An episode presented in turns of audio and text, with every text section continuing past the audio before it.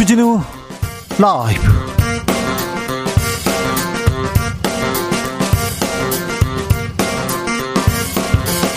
(2022년 6월 13일) 월요일입니다. 안녕하십니까. 주진우입니다. 혁신하겠다 개혁하겠다 여야 모두 외칩니다. 그런데 여도 야도 집안 싸움 개파 신경전으로 시끄럽습니다. 국민의힘은 윤핵관끼리 갈등. 음, 커집니다. 민들의 모임은 잠시 멈추기로 했습니다. 민주당은 분열 언어 금지령을 내렸습니다. 이런 가운데 이준석 대표 취임 1주년 기자회견에서 윤핵관 또 저격했습니다. 음, 윤리위가 아직 남아 있습니다. 이준석 대표 정치적 원의 시점에서 짚어봅니다. 국정원 엑스파일이 뭐길래 엑스파일 나오면 뜨겁습니다. 정치권 시끄럽습니다. 시작은 박지원 전 국정원장의 발언이었습니다. 국정원에서 각계 인사들 엑스파일이 있다. 60년치가 쌓여 있다. 특별법으로 폐기해야 한다고 밝혔는데요. 국정원은 이례적으로 경고했습니다. 하태경 국민의힘 의원은 박지원 전 원장에게 법적 책임을 묻겠다고 했습니다. 엑스파일 어떤 내용이 있길래 이렇게 시끄러운지 김은지 기자와 정리합니다. 윤석열 대통령 일 잘하고 있나요? 국정 수행 평가 계속 하락세입니다. 원인은 무엇일까요? 윤 대통령 배우자 김건희 여사는 봉하마을을 방문했습니다. 주말에는 빵집에 들렀다가 영화관에 가기도 했죠. 조용한 내조 하겠다 이렇게 얘기했는데 그림자 내조에서 벗어난 것 같은데요. 여론과 민심은 어떻게 보고 있을까요? 들어봅니다. 나비처럼 날아 벌처럼 쏜다. 여기는 주진우 라이브입니다. 오늘도 자중차에 겸손하고 진정성 있게 여러분과 함께 하겠습니다. 한 주의 시작 잘하고 계시지요? 주말은 어떻게 보내셨습니까? 잘 보내셨죠? 아, 윤 대통령 부부는 영화 관람했습니다. 빵집도 들렸는데요. 아, 이 부분 어떻게 보셨습니까? 아, 한국 영화 산업은 지원하겠다는 발언도 했어요. 한국 영화는 음, 뭐 최고 수준이죠. 발전에 발전 거듭하고 있는데 정부가 어떻게 하면 좋을까요? 이런 의견 있으면 또 알려주십시오. 영화인의 목소리도 좀 들어보겠습니다. 샵 9730 짧은 문자 50원 긴 문자는 100원이고요. 콩으로 보내시면 무료입니다. 그럼 주진우 라이브 시작하겠습니다.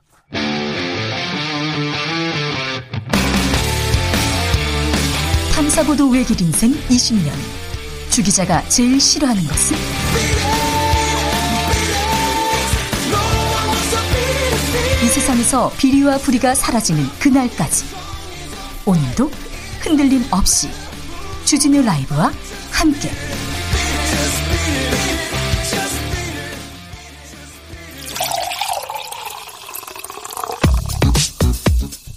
진짜 중요한 뉴스만 쭉 뽑아냈습니다. 슈스 정상근 기자 어서 오세요. 네, 안녕하십니까? 더불어민주당이 발의했습니다. 국회법 개정안. 그런데 논쟁이 벌어집니다. 네, 민주당 조응천 의원이 대통령령 등 시행령을 통해서 입법부를 우회하는 이 국회 패싱을 막겠다면서 법안을 발의할 예정이라고 합니다. 어, 국회 상임위원회가 소관 중앙행정기관에 장이 제출한 이 시행령이 이 법률의 내용에 합치되지 않는다고 판단될 경우 이 소관 행정기관의 장에게 수정을 요청할 수 있도록 한다라는 건데요. 네. 어, 이때 중앙행정기관의 장은 요청받은 사항을 처리하고 그 결과를 소관 상임위원회에 보고하도록 한다라는 방침입니다. 그 전에도 이런 일들이 좀 있었어요. 네, 지난 2015년 유승민 당시, 이 새누리당 원내대표가 어, 야당과 합의를 했다가 파문을 일으킨 법안과 유사했는데요. 합의를 했는데 청와대 쪽에서 거부한다고요? 네, 당시 박근혜 전 대통령은 이 법안의 거부권을 행사하면서 유승민 원내대표에게 배신의 정치라는 표현을 쓰며 맹비난을 한 바 있습니다. 어, 당시 유승민 원내대표는 결국 원내대표 자리에서 사퇴한 바 있습니다. 국민의힘에서 반발하고 있습니다. 네, 권성동 국민의힘 원내대표는 SNS를 통해서 검수 완박을 넘어 전, 정부 완박을 시도하는 민주당의 오만함이라는 제목의 글을 올렸습니다. 민주당은 국민의 약속을 뒤집고 어, 후반기 원구성을 가로막고 있다라고 주장하면서 어, 스스로 국회를 개점 휴업 상태로 만들어 놓고 국회의 통제권을 운운한다라고 주장했습니다. 이 논쟁에 윤석열 대통령이 가세하면서 판은 커졌습니다. 네, 윤석열 대통령은 출근길에 기자들과 만난 자리에서 이 시행령의 내용이 법률에 반한다고 판단되면 국회가 법률을 더 구체화하거나 개정해서 무효화시킬 수 있다라고 얘기를 했고요. 국회가 수정 요구권을 갖는 건 위헌 소지가 많다라고 주장했습니다. 그런데요, 국회는 입법기관 아닙니까? 국회는 법을 만드는 기관인데 법을 만드는데 지금 대통령이 반대하고 이거는 뭐 위헌이라고 얘기하는데 삼권 분립에 이거 위배하는 거 아닌가요? 우려하는 시각도 있습니다. 잠시 후에 저희가 정치적 원의 시점에서 이 부분 자세히 다뤄보겠습니다. 북한이 방사포를 또 쏘았네요. 네, 합동참모본부는 어제 오전 8시 7분쯤부터 11시 3분쯤까지 북한의 방사포로 추정되는 항적 여러 개를 포착했다라고 밝혔습니다. 합참은 우리 군은 감시 및 경계를 강화한 가운데 한미 간 긴밀하게 공조하면서 철저한 대비 태세를 유지했다라고 밝혔습니다. 그런데요, 오전에 방사포를 쏘았는데 합참의 공지는 한참 늦었습니다. 네, 합동참모부는 이 사실을 어제 밤에 공개를 했는데요. 밤 11시에 입장을 냈어요? 네, 마지막 발사된 방사포 항적 포착으로부터 10시간 정도 지난 후였습니다. 대통령실은 이것에 이에 대해서 논란이 일자 밤 11시에 입장을 냈는데요. 통상 어제처럼 이 사거리가 짧고 고도가 낮은 재래식 방사포의 경우 관련 사실을 수시로 공개하지 않았다라면서 어, 이런 상황을 감안해서 국가안보실에서 기민하게 대응했으나 즉각 발표하진 않았다라고 밝혔습니다. 잠시만요. 방사포를 어, 수시로 공개하지 않았다. 이 부분을 가지고 윤석열 당선인이 윤석열 당선인이 꼬집었던 내용 아닌가요? 네, 당선인 시절이던 지난 3월 윤석열 대통령은 북한이 9.19 합의상 완충지대에서 벗어나 어, 그 지역에서 방사포 4발을 발사, 발사했던 적이 있었는데요. 어, 그때 명백한 9.19 합의 위반이라고 주장하면서 안보 사항에 대해 빈틈없이 잘 챙겨주길 부탁드린다라고 비판한 바 있습니다. 그렇게 큰 소리 쳤는데 정작 대통령이 되자 늦게 발표했어요. 발표를 뭐 안 해도 되는데 수시로 공개하지 않았다. 뭐 그런 사안이야. 그렇게 얘기하는데 어제 윤 대통령 내외가 영화 봤잖아요. 네. 이 부분이 영향을 미친 건 아닌가 계속 이렇게 논란 커집니다. 네, 그런 주장이 나오고 있습니다. 윤석열 대통령은 방사포 발사 사실 공개 직전까지 영화를 관람하고 영화인들과 만찬 일정을 진행했습니다. 팝콘 먹었잖아요. 네, 김건희 여사와 팝콘을 먹던 장면이 팬카페를 바탕으로 여러 언론을 통해서 보도가 됐는데요. 어, 이원욱 민주당 의원은 어제 북한이 방사포를 발사했지만 합참과 대통령실은 무려 10시간이나 늦게 공지했다라면서 이 대통령의 영화 관람을 방해하지 않겠다는 의도라고 충분히 예상된다라고 주장했습니다. 어, 이에 대해서 윤석열 대통령은 오늘 기자들과 만난 자리에서 의구심까지 가질 것 없다라면서 이 방사포가 미사일에 준하면 그에 따라 조치하겠지만 어제 방사포는 미사일에 준하는 것이 아니기 때문에 필요한 대응을 한 것이다라고 말했습니다. 조용한 행복하겠다 이렇게 내조 조용히 하겠다 이렇게 하던 김건희 여사 오늘은 봉화마을 갔습니다. 네, 윤석열 대통령의 부인 김건희 여사가 오늘 오후 2시 40분쯤 경남 김해 봉화마을을 찾았습니다. 어, 김건희 여사의 봉화마을 방문은 이번이 처음인데요. 네. 어, 김건희 여사는 먼저 고 노무현 대통령의 묘역을 참배한 뒤 어, 권양숙 여사를 예방했습니다. 아, 주말에 빵집 그리고 또 영화 관람했는데요. 그림자 내조 이 부분에 대해서는 또 어떻게 생각하는지 여론과 민심에서 도 읽어보겠습니다. 김건희 여사 인터뷰도 했더라고요. 네, 오늘 서울신문과의 인터뷰 내용이 공개가 됐습니다. 어, 김건희 여사는 경제 규모가 있는 나라 중 개를 먹는 곳은 한국과 중국뿐이라면서 윤석열 정부에서 동물 학대와 유기견 방치, 어, 개 식용 문제 등에서 구체적인 성과가 나오길 바란다라고 말했습니다. 또 보편적인 문화는 선진국과 공유돼야 한다라고 말했고요. 이 개 식용은 한국에 대한 반정서를 가질 수 있게 할 수 있다라고 말했고 또 영세한 식용업체들의 업종 전환을 위한 정책 지원을 해주는 등 정책적으로 해결할 수 있을 것이다라고 말하기도 했습니다. 보편적인 문화는 선진국과 공유돼야 한다. 이 내용이 정확하게 무슨 얘기인지는 모르겠으나 아무튼 첫 번째 인터뷰 공개 발언이라고 할 수 있는데요. 개 식용 문제에 대해서 아, 이 부분은 좀 맞겠다. 어, 개식용 종식을 주장하고 나섰습니다. 앞으로 이 이런 활동은 더 할 것 같아 보입니다. 첫 번째 인터뷰에서 이 얘기를 강조한 걸 보면요. 그런데요, 김 여사 계속 이렇게 움직입니다. 제2부속실처럼 역할을 해야 되는 거 아니냐 이런 얘기는 또 어, 대통령실 내외에서 계속 나옵니다. 네, 대통령실은 2층 대통령 공식 집무실 리모델링이 마무리되면 그 5층 대통령 집무실을 어, 김건희 여사가 외빈을 접견하는 용도로 사용할 계획이다 이렇게 알려져 있습니다. 어, 여기에 김건희 여사의 팬클럽 건희사랑의 회장을 맡고 있는 강신업 변호사는 이 김건희 여사가 팬카페를 통해 활동하는 것은 탈권위행보라고 평가하면서도 이 공조직을 통한 이 소통도 필요한 만큼 제2부속실이 조속히 마련되길 기대한다라고 말했습니다. 어, 그리고 오늘 이준석 대표도 팬카페를 통한 것보다는 공적인 조직을 통해서 관리하면 좋지 않을까라고 말했습니다. 그렇죠. 팬카페를 통해서 지금 메시지를 내고 사진을 계속 공개하는데 이건 탈권위적이라고 보는 것보다는 좀 걱정된다 이런 사람들이 많습니다. 대통령실에서도 그렇고요. 국민의힘에서도 그렇고 어, 공적인 역할을 하는 만큼 좀 조직이 있어야 된다 이런 얘기 계속 나오는데요. 계속해서 팬카페를 통한 정치 행위는 이어지고 있습니다. 이번 주에도. 네. 이준석 대표 어제 취임 1주년 맞아 기자회견을 했습니다. 또 윤핵관 저격했습니다. 네, 이준석 대표는 정권 교체부터 지방선거 승리까지 자신의 취임 1년을 성공으로 자평했고요. 앞으로 남은 일 임기 1년도 이준석 표 당 개혁을 이어나갈 것이다라고 밝혔습니다. 어, 그러면서 제대로 자기 정치 한번 해보겠다라고 말하기도 했고요. 또 과거 진방 논쟁 등을 언급하며 공천 개혁의 필요성을 강조하기도 했습니다. 어, 그러면서 지난 1년간 이른바 친윤석열계 의원들과 갈등을 빚은 것에 대해서도 작심 발언을 쏟아냈는데요. 이준석 대표는 지난 1년간 그렇게 본인을 괴롭혔다라면서 공작을 중단하라라거나 이 꼰대 문화와 권위 의식에서 빨리 탈피할 때라고 말하기도 했습니다. 1년간 그렇게 괴롭혔다. 공작을 중단하라. 꼰대 문화, 권위 문화, 권위적인 의식에서 빨리 탈피하라 이렇게 얘기했습니다. 저 윤핵관 쪽에서는 부글부글 끓을 것 같은데요. 지금껏 선거 치를 때 계속해서 태클 건 건 누구냐? 과연 어떤 당의 당수가 그랬냐? 이렇게 얘기할 텐데, 자, 이준석 대표와 윤핵관 간의 이 권력 투쟁, 이 계속되는 삽바싸움 어떻게 되는지 좀 지켜보시죠. 어, 민주당 비상대책위원회 우상호 비대위원장도 기자회견을 갖고 첫 걸음을 뗐습니다. 네, 우상호 민주당 비대위원장은 어제 기자회견을 통해서 이 수박이란 단어를 가장 먼저 썼습니다. 어, 우상호 의원은 우상호 위원장은 어, 본인은 다음에 불출마하기 때문에 누구 의식할 필요가 없다라면서 이 수박 이런 단어를 쓰시는 분들 가만 안 둘 테니 조심하셔야 할 것이다라고 말했습니다. 네. 수박은 뭐 겉은 초록색이지만 속은 빨간색이라며 그 일부 당 지지자들이 어, 겉은 민주당이지만 속은 국민의힘 성향을 띄었다라는 의미로 쓰는 말입니다. 좀 뭐 강성이 아니거나 마음에 안 들면 이런 얘기를 하기도 했죠. 네, 우상호 비대위원장은 여기에 동시에 500개, 1000개의 문자가 들어오는 건 약간 조직화된 공격으로 보인다라면서 바람직해 보이지 않는다라고 말했고요. 네. 이 팬덤 문화에 대해서는 당이 한번 건강하게 토론을 해볼 생각이다라고 말했습니다. 네. 어, 그리고 전당대회 룰과 관련해서는 절차대로 진행될 것이다라고 밝혔는데요.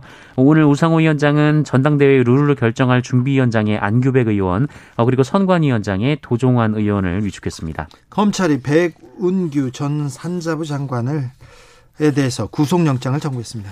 네, 검찰은 백운규 전 산업통상자원부 장관의 구속영장을 청구했습니다. 아, 백운규 전 장관은 13개 산업부 산하기관장에 대한 사직서를 요구하고 어, 후임 기관장 임명에 대한 부당한 지시를 내리는 등 직권을 남용해 인사에 개입했다며 국민의힘 전신 정당에 의해 고발당한 바 있습니다.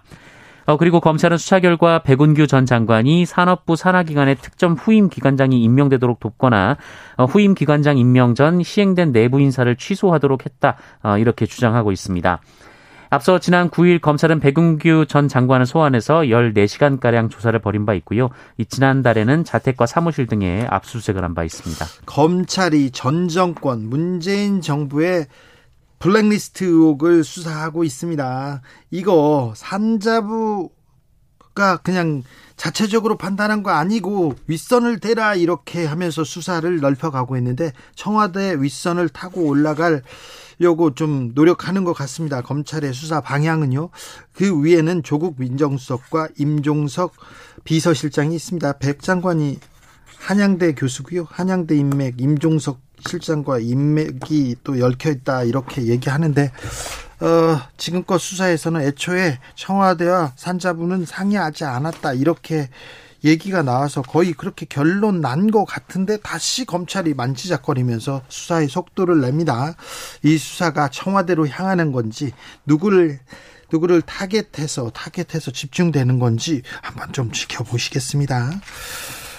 청와대로 갈까요? 전 정권 청와대로 네, 지켜보겠습니다. 지난 대선 기간 동안 박지원 원장에 대해서 박지원 전 국정원장에 대해서 공수처가 막 수사를 했었는데요. 판단이 나왔네요. 네, 고위공직자 범죄수사처가 박지원 전 국가정보원장이 대통령 선거에 영향을 미칠 목적으로 윤석열 대통령에 대한 허위 사실을 유포한 혐의가 인정된다면서 재판에 넘겨야 한다라고 최종 판단했습니다. 어, 다만 박지원 전 원장이 박지원 전 원장이 이른바 고발 사주 사건 과정의 배우였다는 의혹에 대해서는 증거가 없다면서 무혐의 처분했습니다. 네. 어, 공수처가 문제를 삼은 것은 박지원 전 원장이 윤우진 사건을 거론했기 때문인데요. 어, 윤우진 전 용산 세무서장이 현직에 있던 지난 2010년에서 2011년 이 세무조사 무마에 도움을 주는 대가로 육류업자로부터 금품 등을 받았다라는 내용입니다. 어, 윤우진 전 서장은 2012년 경찰 수사를 피해서 해외로 도피했다가 태국에서 체포돼 강제 송환됐는데요. 어, 이후 사건을 송치받은 검찰은 어, 윤우진 전 서장에게 무혐의 처분을 내린 바 있습니다. 이 문제를 가지고 뭘 어떻게 하겠다는 건지 음, 공수처의 판단이 네, 조금 이 문제를 그래가지고 영향을 미칠 목적으로 허위 사실을 유포했다고요? 네. 지켜보시죠. 네. 지켜보시죠. 아, 김덕명님께서 영화 관람도 좋고 팝콘도 좋아요. 정부 정책도 좀 챙겨주십시오. 물가 너무 올랐어요. 물가 너무 올랐어요. 물가 좀 어떻게 해주세요. 이 그 서민들의 아우성 이거 듣고 있는지 모르겠습니다. 기름값 특별히 천정부지로 치솟고 있습니다. 네, 이 그제만 해도 이 전국 휘발유 판매 가격이 2,064원 정도였고 어제는 2,068원 정도였는데요. 계속 올라갑니다. 오늘 2,073원까지 올라갔습니다. 어. 어, 경유는 오히려 휘발유 값을 뛰어넘은 상황인데요. 어, 오늘 경유 값은 2,073.4원에 이르렀습니다. 어, 차량용 LPG 값도 1,133.69원까지 올라갔습니다. 이 외식값도 많이 올라서 크게 체감될 정도였는데요. 지난달 외식 물가 지수는 지난해 12월보다 4.2% 올라서 어, 전체 소비자 물가 지수 상승률인 3.4%를 웃돌았습니다. 특히 국민 야식으로 불리는 치킨이 가장 많이 올랐고요. 또 한국인들이 사랑하는 외식 품목인 짜장면, 떡볶이, 칼국수 등이 뒤를 이어서 많이 올랐습니다. 치킨이요? 그 양념 통닭 한 마리 시키면 얼마 정도 합니까? 요새 한 2만 원을 넘는 걸로 알고 있습니다. 아, 치킨이 2만 원 합니까? 네, 2만 원 전원하는 걸로 알고 있습니다. 거기다 플러스 배달비가 들어가나요? 네. 배달비는 얼마나 듭니까? 뭐 거리에 따라 다른데 네. 가깝게는 한 1,500원에서 멀게는 뭐 부르는 게 값인 경우도 있습니다. 아, 그래요. 부담이 엄청나네요.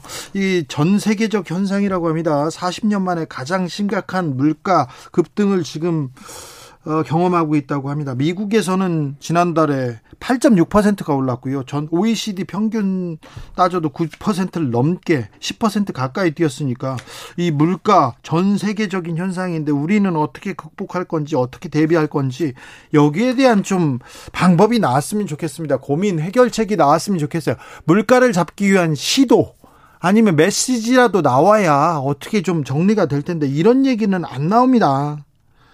빵이랑 팝콘만 나오는데 이런 얘기가 안 나와서 좀 답답합니다.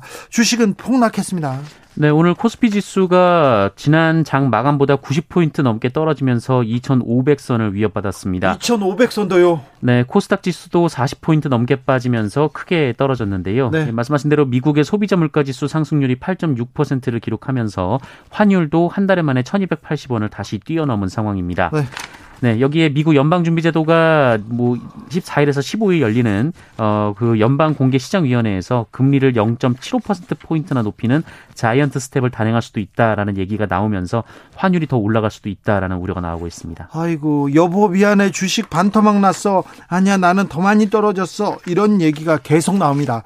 아, 주식 시장은 어디로 가야 되는 건지, 지금 개미들은 어떻게 지금 이 상황을 극복해야 되는 건지, 계속해서 물가가 불안하고 금리 올라가고 그러면 또 주식은 또 떨어지는 건지 어찌해야 될지 모르는데요. 저희가 연불리라고 연불리라고 주식 시장이 아주 굉장히 그 아, 전문가가 있습니다. 그분 불러다가 내일 아, 어떤 주식을 가지고 있는지 앞으로 주식시장 어떻게 해야 되는 건지 저희가 자세히 물어보겠습니다. 아시다시피 제가 주식시장 이런 경제 좀 약합니다. 많이 부족한데 제가 궁금한 거 모아 보내주시면 모아서 다 물어볼 테니까 내일 네 내일 기대해 주십시오.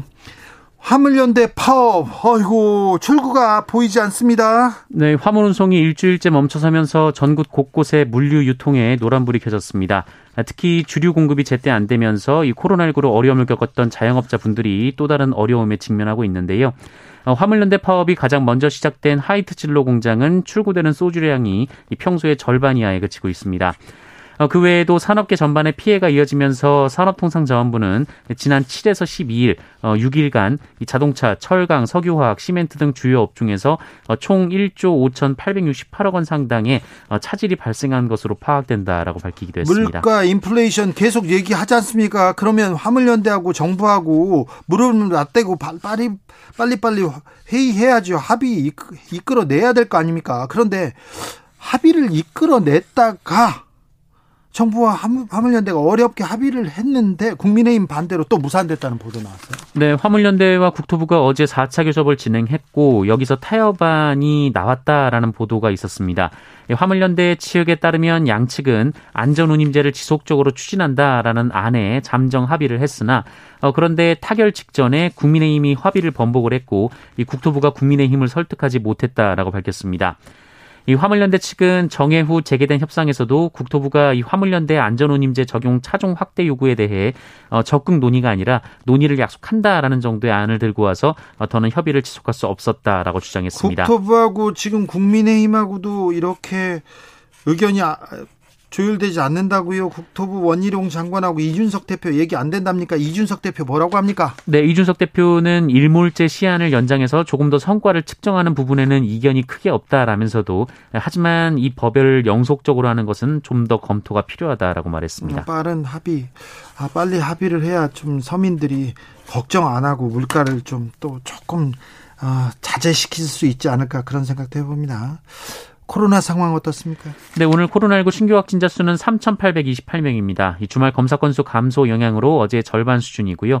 어, 지난 1월 11일 이 3,094명이 집계된 이후 153일 만에 가장 적은 수치입니다. 3,000명대입니다. 네, 입원 중인 위중증 환자는 95명으로 이틀 연속 100명 이하를 기록했고요. 위중증 환자가 100명 아래로 떨어진 것은 지난해 4월 이후 14개월여 만입니다. 사망자는 10명대죠? 네, 17명 나왔습니다. 코로나가 안정세에 접어들었다 이렇게 생각해도 될 것 같습니다. 하지만 또 사회적 거리두기 또 마스크 잘 쓰고 손 잘 씻고 개인 방역에는 신경 써 주십시오. 주스 정상근 기자와 함께했습니다. 감사합니다. 고맙습니다. 7910님께서 영화를 비롯한 문화예술 분야는 지원은 하되 간섭은 안 한다는 원칙 계속 유지돼야 합니다. 그러니까요. 그런데 말은 이렇게 하고 유지 안 하고 조금 어떻게 보면 탄압하기도 하고 말살하기도 그랬 하기도 하고 막 그런 정권을 쓰기도 그런 정책을 쓰기도 했습니다. 저 전전 정권에 이명박 전 대통령 시절에는 그런 적이 있었다는 얘기를 해봅니다. 박근혜 전 대통령 시절에도 좀 있었어요. 조혜숙님께서 윤석열 대통령님 단편 영화나 어려운 환경에서 작업하는 감독, 스태프, 배우들의 영화도 좀 찾아봐 주시고 홍보해 주세요. 그래야 우리 영화 더 다채로워지고 발전할 것 같습니다. 그러게요.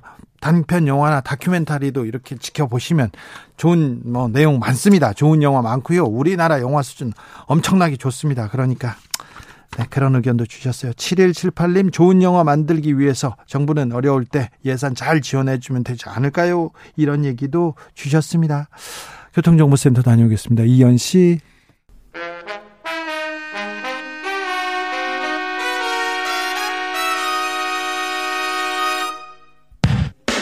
주진우 라이브 돌발 퀴즈. 오늘의 돌발 퀴즈는 주관식으로 준비했습니다. 문제를 잘 듣고 정답을 정확히 적어 보내주세요. 멕시코시티에 있는 세계 최대 이것 경기장. 플라사 멕시코에서 이 경기를 볼 수 없게 됐습니다. 이 경기가 잔혹한 동물학대라는 비판은 멕시코뿐 아니라 세계 여러 곳에서 끊이지 않고 있는데요. 칠레, 아르헨티나, 우루과이 등에선 이미 법적으로 금지됐습니다. 사람이 사나운 소를 상대로 싸우는 투기인. 이것은 무엇일까요? 정답은 두 글자입니다. 샵9730 짧은 문자 50원 긴 문자는 100원입니다. 지금부터 정답 보내주시는 분들 중 추첨을 통해 햄버거 쿠폰 드리겠습니다. 주진우 라이브 돌발 퀴즈 내일 또 만나요.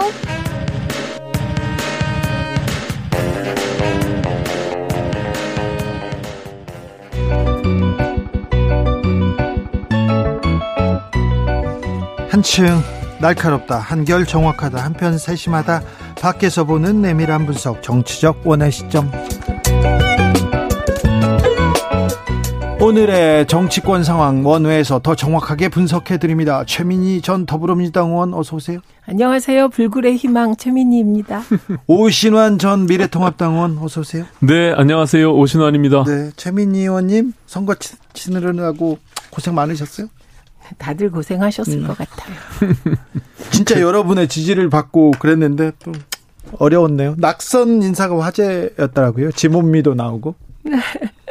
일단 그 한 3천 명 정도가 지방선거 때 인생을 걸고 뛴 거잖아요. 그런데 지고 나면 후보 책임이지만 본질적으로 그러나 이번엔 불가항력이었다. 네. 그래서 낙선한 많은 분들께 그 제가 위로의 말씀을 드리고 싶습니다. 민주당이 당 내에서 당 수뇌부들이 계속 티격태격하면서 진짜 안 도와주더라고요. 그래서 진짜 막 열심히 해서 좀 올려놓으면 네. 또 중앙에서 문제가 생기고 이게 네. 되풀이 됐기 때문에 그럼에도 불구하고 당인이니까요. 네. 예, 당이 잘못하면 같이 책임지는 건 그건 뭐 너무 지극히 당연한 일. 같이 책임 안 지고 그냥 나선 사람만 톡 떨어지고 그, 그 사람만 아프고 막 그런 것 같아요. 네, 그렇더라도 민주당의 잘못은 후보들 네. 모두의 잘못이기 때문에 예, 우선 중요한 거는 국회, 그러니까 대통령 그리고 지방 권력 그리고 국회까지 압도적으로 국민들이 지지해 주셨는데 그에 대한 보답을 제대로 못했을 때 네. 예, 국민들은 언제든 그 회초리를 들 네. 준비가 되어 있으시구나 이걸 뼈저리게 느꼈습니다. 오신환 의원님 네네. 지방선거 어떻게 보셨습니까?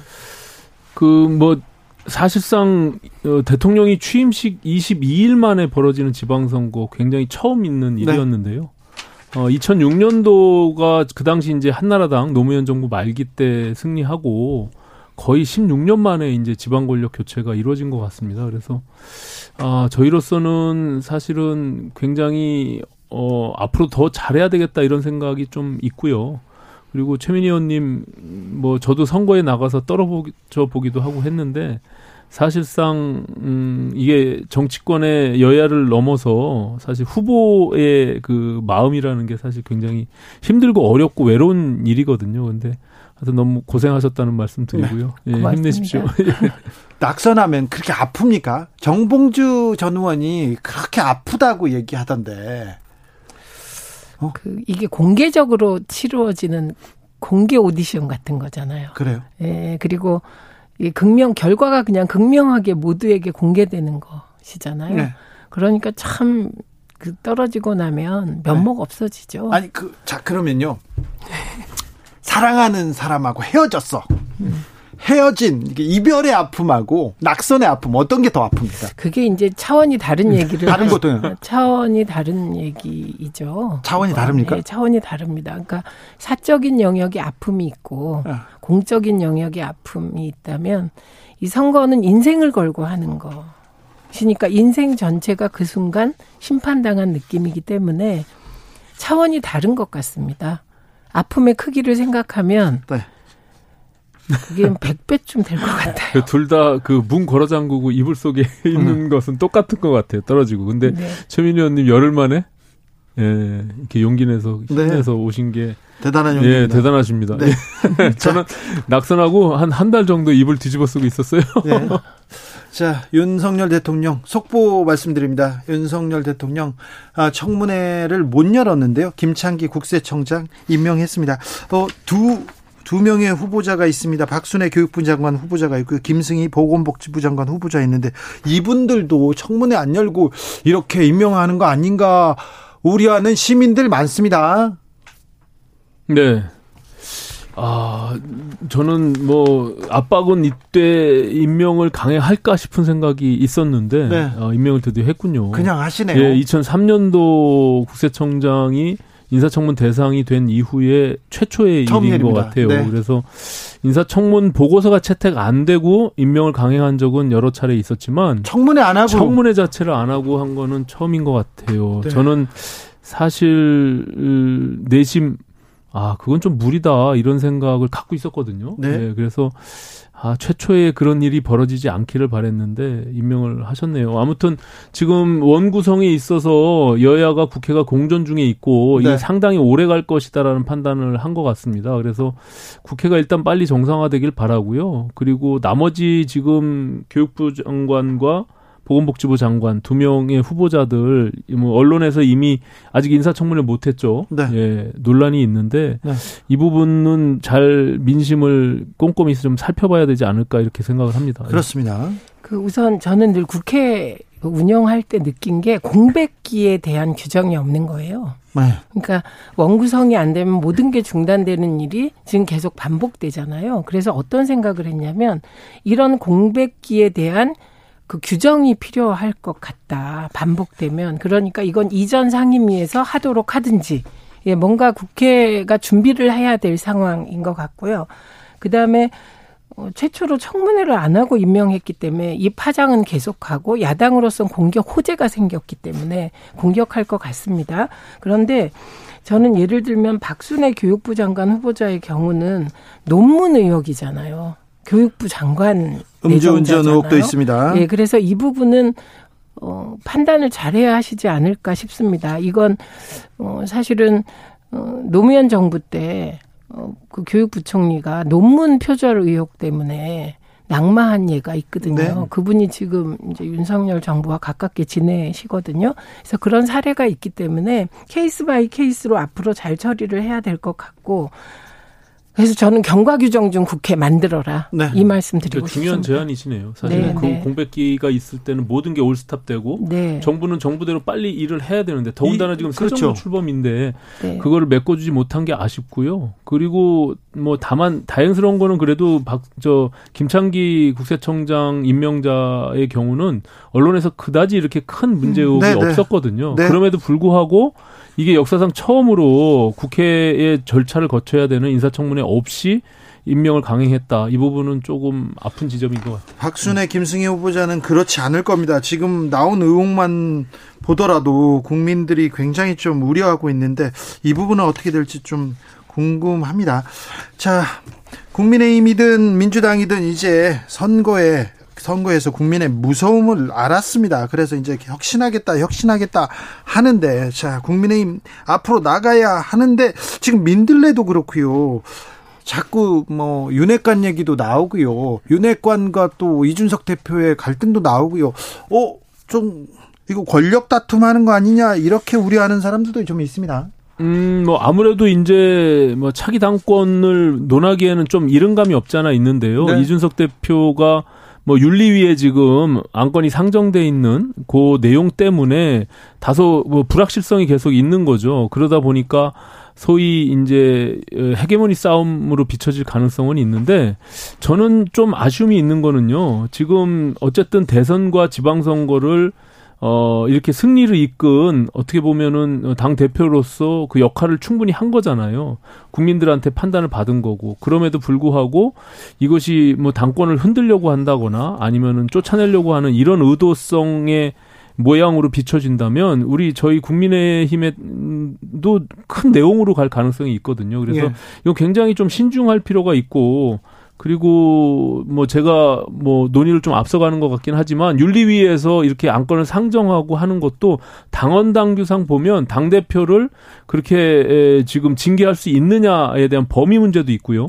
또 당원 당규 30조에 보면 당 대표가 최고위원회 의결을 거쳐서 징계를 정지시키거나 취소시킬 수 있는 권한도 있고 윤리위원장과 위원들을 임명도 하지만 해임 권한도 있어요. 그렇기 때문에 지금의 이런 음, 사항들이 사실 굉장히 좀 애매모호한 상태에 있다. 그래서 왜 지금 시기에 갑자기 윤리위원회에서 이 부분을 지금 들고 나왔는지 저는 그 의도가 좀 불순하다 이렇게 생각이 듭니다. 네.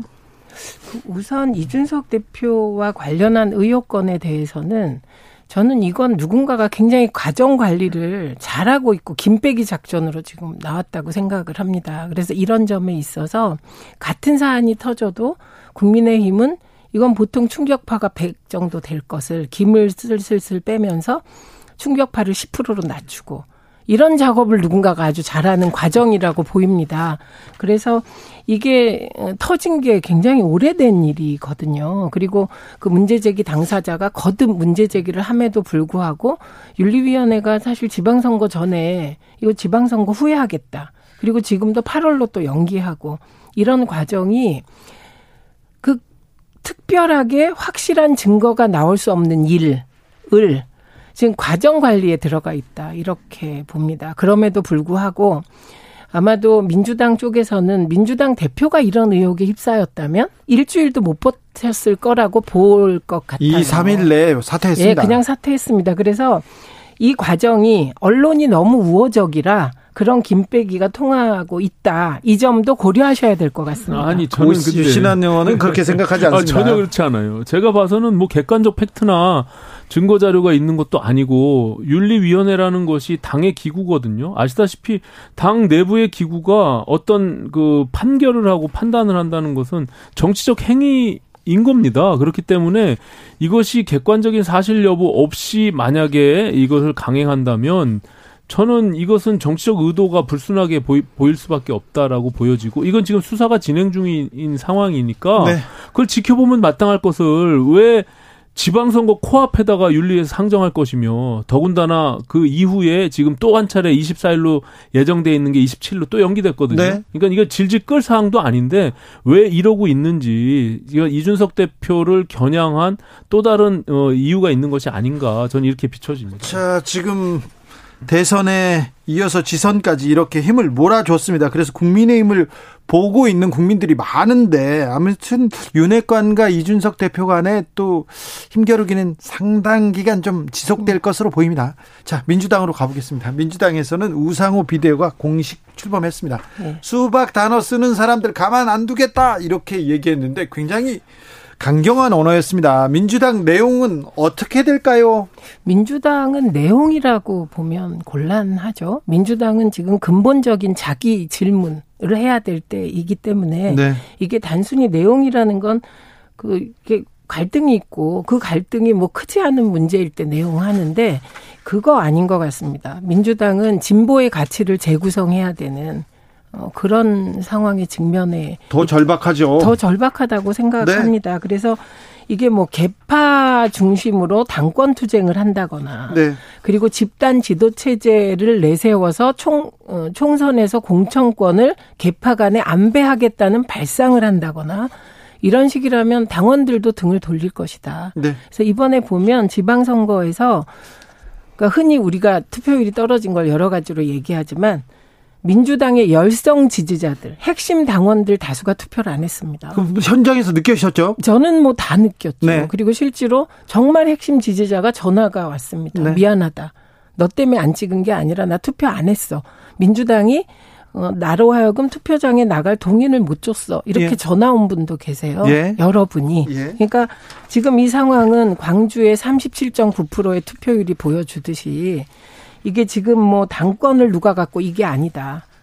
고칠 것을 정확하게 고치겠다고 인정하고 그리고 방향을 제시하지면 하지 않으면 안 돼서 예를 들면 이재명 의원이 나온다 안 나온다 가지고 싸우면 이건 정말 당원들한테도 외면받는 일이다.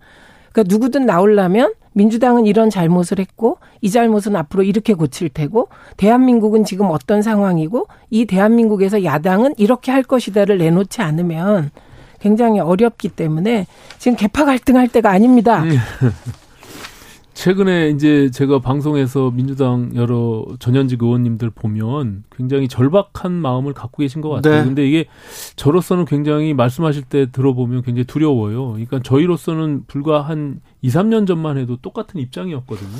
어떻게 정권 교체가 이루어질 수 있을까? 뭐 20년, 100년 말씀하셨는데 5년 만에 정권 교체가 됐단 말이죠. 어쨌든 뭐 표차와 상관없이 네. 그건 굉장히 기적 같은 일이고 국민들이 뭐 자기 지지층이 심판했던 아니면은 뭐 상대 진영에서 더 많이 투표를 해서 이, 어, 졌던지 간에 어, 어쨌든 오만한 권력은 심판받기 마련이다 이런 생각을 갖습니다. 그래서 저희로서는 지금 이준석 대표가 뭐 혁신이 때문에 또 다른 갈등이 있지만 어, 민심을 얻었을 때 자기 혁신을 하고 변화하는 것은 너무나 당연하다 생각하고요. 네. 그런 점에서 저는 저 민주당이 저런 어떤 갈등 속에서 근본적인 자기 성찰 반성 말씀하셨는데 슬기롭게 잘 헤쳐 나가시길 바랍니다. 아직은 좀 시간이 좀 필요한 것 같죠? 아 저는 굉장히 좀 걱정스러워요. 우려되고. 예, 저희도 저희도 예전에 뭐 소위 친이 친박 갈등 때문에 네. 당이 망한 거잖아요. 근데 이게 어 사람을 놓고 싸움을 하는 것이기 때문에 네. 그렇게 쉽사리 그것이 봉합되거나 갈등이 해소될 것 같지는 않습니다. 그래서 저는 근본적인 어떤 해결 아까 말씀하신 대로 민주당이 어떤 방향으로 나가야 될지에 대한 자기 성찰이 네. 먼저 이루어져야 되지 않을까 이런 생각을 합니다. 2007년, 2012년에도 굉장히 어려운 고비를 넘었으니 민주당이 어떻게 헤쳐나가는지 한번 지켜보지요. 네. 네. 지금은 좀 헤매는 것 같은데. 근데 안 헤매면 그것도 좀 이상해요. 어, 지금 처절하게 토론하고 싸우고 깨지면서 또 바닥을 찍고 또 비상해야죠. 제가 말씀드리는 건 네. 토론의 주제나 방향이 명확해야 된다는 거예요. 네. 예를 들면 우상호 의원이 수박이란 단어를 쓰지 마라. 이렇게 얘기하는 건 분열하지 마라. 이런 얘기거든요. 네, 분열의 그렇죠. 언어를 쓰지 네. 마라. 근데 이게 더 거슬러 올라가면 소위 찍카시즘 논쟁부터 음. 제가 지켜보면서 그때부터 분열이 싹튼 것이거든요. 그래서 어, 분열의 언어를 중단하고 통합으로 가자. 저는 그거는 언론이 수박이란 단어를 빼서 그렇지 우상호 비대위원장의 메시지는 그거였어요. 예. 예 분열하지 말라. 음. 예. 분열적 언어를 쓰면 안 된다는 거였고 이후에 중요한 거는 지금 민주당이 정당 개혁 뭐 룰 얘기하지 않습니까? 근데 그 룰을 얘기할 게 아니라 정당 개혁이 어느 선에서 멈췄는지부터 살펴봐야 된다는 그렇죠. 거예요. 어디가 부족했는지. 네, 예를 들면 온라인 입당법 이후 정당 개혁은 한 발자국도 못 나갔습니다. 네. 그래서 그 이후를 이렇게 좀 의제를 크게 던져서 고민하지 않는 한 이건 감정 싸움으로 갈 수밖에 음. 없다. 이 말씀 드리는 거예요. 수박이란 용어는 사실은 정말 쓰면 안 될 것 같아요. 네, 그게 네. 이제 본질을 호도하게 되고 어, 일반 국민들이 이제 정치나 민주당에 관심 있는 사람들은 그것이 뭔 말인지 알지만 네. 일반 국민들 잘 몰라요. 왜 수박이란 용어 갖고 싸우지? 그러니까는 그것도 더군다나 사, 수박을 좋아하는 과일을 좋아하는 사람들이 왜 그걸 가지고 이렇게 나쁘게 쓰냐고 또 할수 수박에 대한 모독입니다. 예. 근데요, 저도 너무... 수박이라는 비난을 아, 받았으니까 주변에 그런 사람들 많습니다. 네. 민주당원이고 민주 지지자고 그리고 대, 뭐 누구한테도 이런 얘기를 해서 네. 비방하니까 뭐 지나가자고요. 네. 아, 자. 성우님께서 수박 표현 쓰지 말라고 하면 수박 농가는 어찌합니까? 아, 수박 농가를 위해서도 이런 얘기 하지 맙시다. 자, 네. 지나가 보겠습니다. 요 얘기 해야겠는데요. 자, 유승민 전 의원은 야수의 본능으로 다시 돌아옵니까? 본인이, 어, 엊그전가요? 벌써 네. 출판 기념회 때 제가 현장에 있었는데. 네. 어, 본인 내부에 그 야수가 있는지부터 한번 자기 질문을 해보겠다. 아, 이분 선비고 점잖기로 유명한 분인데 야수라는 단어가 아니 그렇지 않아요. 네. 예, 아니 제가, 한기적 야수세요. 예, 그래요. 제가 네. 봤던 그 야수의 그 기질이 분명히 있고요. 네. 그건 이제 자기 어떻게 보면은 내부에서 어, 솟아오르는 어떤 본능이거든요. 네. 그래서 그런 것들을 왜 정치를 하는지, 네. 우리는 왜 정치를 하는지 이 부분에 대한 끊임없는 자기 질문이 있었기 때문에 네. 본인이 지금 이제 뭘 해야 되는지에 대한 네. 그 본능적인 자기 질문, 야수의 본능을 찾아보겠다 뭐 이런 네. 음, 취지였습니다. 아, 민주당에서 가장 꺼려하는 가장 어, 공인 공인된 보수의 최강 후보인데 네, 네. 네, 이분이 어떤 행보를 보일지도 저는 유승민 의원은 보수의 가치 지향을 가지고 있는 분이세요. 따뜻한 보수, 정의로운 보수. 네. 예. 그 주장하시고 중부담 중복지 경제 민주화 거기에 능력이 있는 거기에 능력까지 있기 때문에 가치를 다 갖고 있는 저는 거의 유일한 후보라고 네. 생각합니다. 근데 뭐 당내에서 네. 어쨌든 뭐 그 입지가 분명히 공고히 돼야 뭐 외부와도 겨룰 수가 있는 건데 그건 신기하죠. 네. 그러니까 합리적이지 않은 흐름이 있을 때가 있을 것 같습니다. 그러니까요. 아, 신기합니다. 네. 네. 네. 유승민 전 의원은 어떻게 될지. 아, 유승민 전 의원께서 원내대표 시절에 비슷한 얘기를 국회법 개정안을 냈었어요. 맞습니다. 최근에 더불어민주당에서 정부 시행령을 좀 통제하자 이런 얘기를 그 국 회법 개정안 추진했습니다. 그러자 국힘에서 국민의힘에서 반대하고요. 윤석열 대통령도 위헌 소지가 있다 이렇게 하면서 판이 커지고 있습니다. 자, 국회에서 지금 정부 시행령 개정안 냈는데 이 부분 어떻게 보십니까? 이게 2015년도 어, 말씀하신 대로 유승민 전 대표가 원내대표, 원내대표 당시 예, 네. 이게 국회법이 통과가 됐습니다. 그때 네. 박근혜 대통령이 거부권을 행사했고 네. 거기서부터 이제 찍어내기가 일어나서 그렇죠. 소위 유승민이 갑자기 정치적인 프레임돼 예, 있죠. 그런 상황이고요. 네. 지난 20대 국회에서도 반대로 문재인 정부 당시 제가 어 저도 이것을 요구했고 국회법을 통과시키자 예. 민주당에서 요구했으니까. 근데 이게 대통령 권한을 자꾸 침해하고 간섭하는 것처럼 이, 보여지는데 저는 그렇지 않다고 봐요. 예. 다만 지금 조홍천 의원님이 뭐 발의한 그 법안은 이것은 약간 위헌적 요소가 있어요. 상권 분립에 있어서 이걸 완전히 대통령령과 총리령, 부령을 국회가 통제하겠다는 그런 거거든요. 동의를 동의 절차를 밟아라 모든 것을 이거는 어떻게 보면 위인 입법 권한으로 행정 권력에 대한 부분들 그 당시에 2015년도 통과된 것은요 강제력이 있는 것이 아니었습니다. 오히려 그러니까 이것이 국회가 위임한 범위를 약간 벗어난 것 같다라고 해서 그것을 권고하고 내용들을 전달하면 그것을 판단하고 결정하는 것을 행정부에서 하게끔 되어 있는 건데 지금 조홍천 의원님은 모든 것을 판단하고 그것을 동의를 구하는 것을 다시금 국회가 행정 권력을 통제하는 것처럼 하기 때문에 이건 굉장히 조금 과한 위헌적 요소가 있다. 저는 이렇게 보여집니다. 최민희. 음. 네, 우선 전 두 가지를 지적하고 싶은데 첫째는 국회법 98조 2항이 지금도 있습니다. 그러니까 이건 시행령이 상위 법률을 위반했다고 생각할 때 국회가 지적할 수 있어요. 그러니까 이건 정치적인 행위인 거고 어, 이 문제의 발단이 된 법무부의 인사정보관리단을 먼저 살펴봐야 되는데요. 법무부가 그 헌법 법률 어디에도 인사 정보를 수집하고 관리할 수 있는 법적 규정이 없는 거예요. 그런데 법무부의 인사정보관리단을 줌으로써 사실 이제 다시 이 시행령, 소위 행정입법을 견제하자는 얘기가 나오게 된 것이거든요.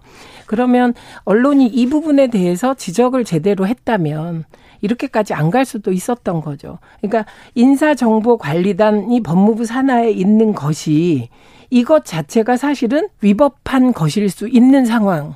이거부터 점검을 그러니까 해야 오늘 되는 아침에 거예요. 네. 어, 대통령께서 언론에 언급한 바와 같이 사실은 그렇다라면 음. 어, 입법의 권한으로 그것을 무력화시키는 게 맞죠. 예를 네. 들어서 네, 네. 다시 그것을 어, 인사정보관리단이 법무부에 설치되는 것은 그거는 불법적 행위다. 그러면은 거기에 대한 정확한 구체적인 입법을 국회를 통해서 하면 되는데 음, 지금 그 얘기인 예, 예. 거죠. 그런데 그것을 국회법이라는 걸 통해서 그것을 시행령이잖아요. 지금 어떻게 보면 그것을 통제하고 그것을 간섭하고 결국에는 못하게 다시 어, 개정을 강요하는 것은 이거는 어떻게 보면 행정 권력을 침해하는 부분들이 있기 때문에 굉장히 위험한 부분들이 이 그러니까 발생이 되는 거죠. 저는 지금 달기 면저냐 아리 먼저냐 이 논쟁을 하는 것으로 들어가는데 우선은 법무부의 인사정보관리단의 법적 규정은 저는 어디서도 찾을 수가 없었습니다.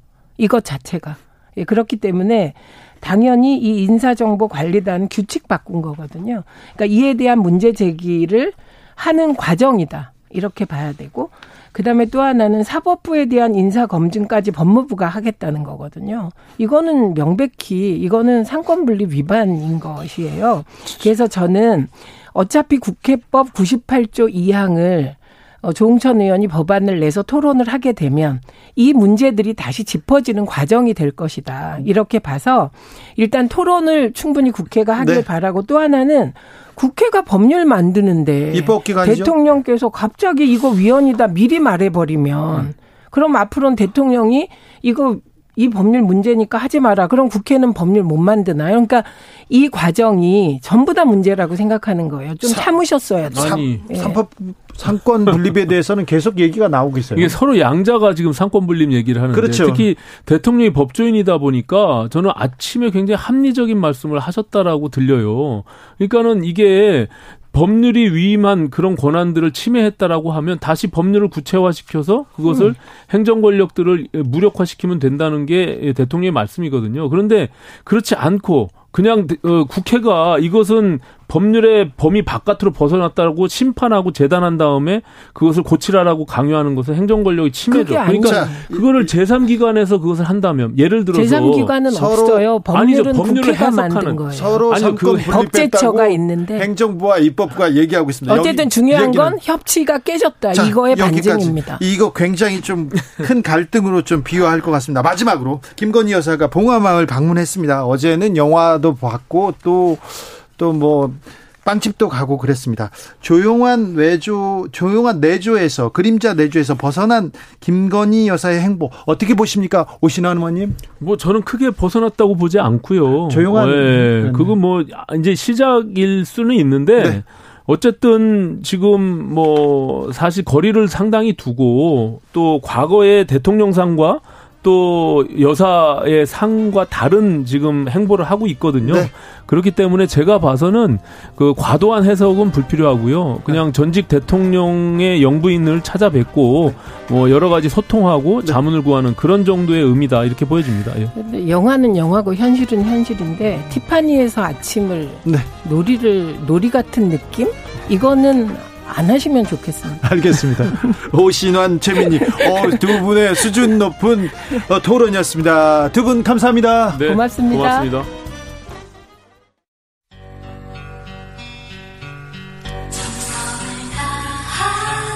정성을 다하는 국민의 방송 KBS 주진우 라이브 그냥 그렇다고요.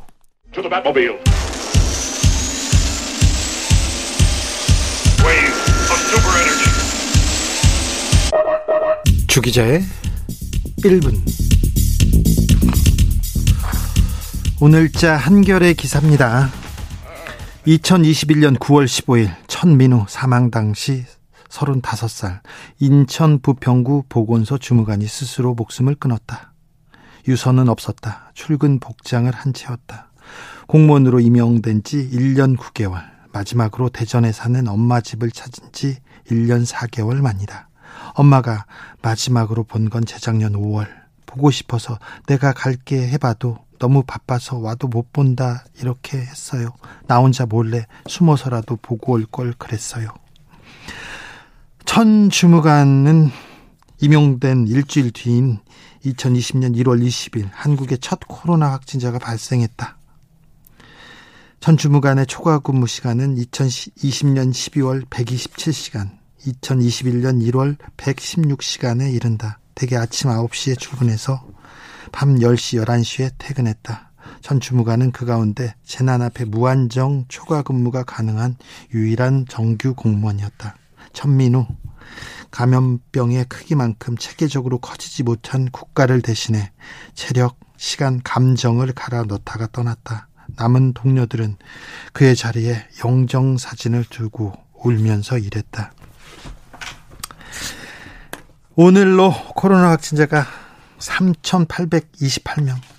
아, 많이 줄었습니다. 안정세를 보이고 있다고 합니다. 영혼을 갈아 넣으면서 감염병과 사투를 벌인 공무원 그리고 의료진 덕분입니다. 존경과 감사 그리고 경의를 표합니다. 큰 노고만큼 더 큰 보상이 뒤따랐으면 좋겠습니다. 덕분에 라는 말로는 부족합니다. 감사하다는 말로도 모자랍니다. 지금까지 주기자의 1분이었습니다.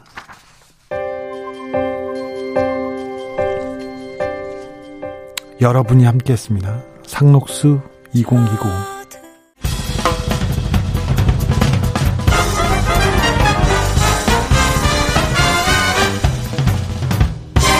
훅 인터뷰.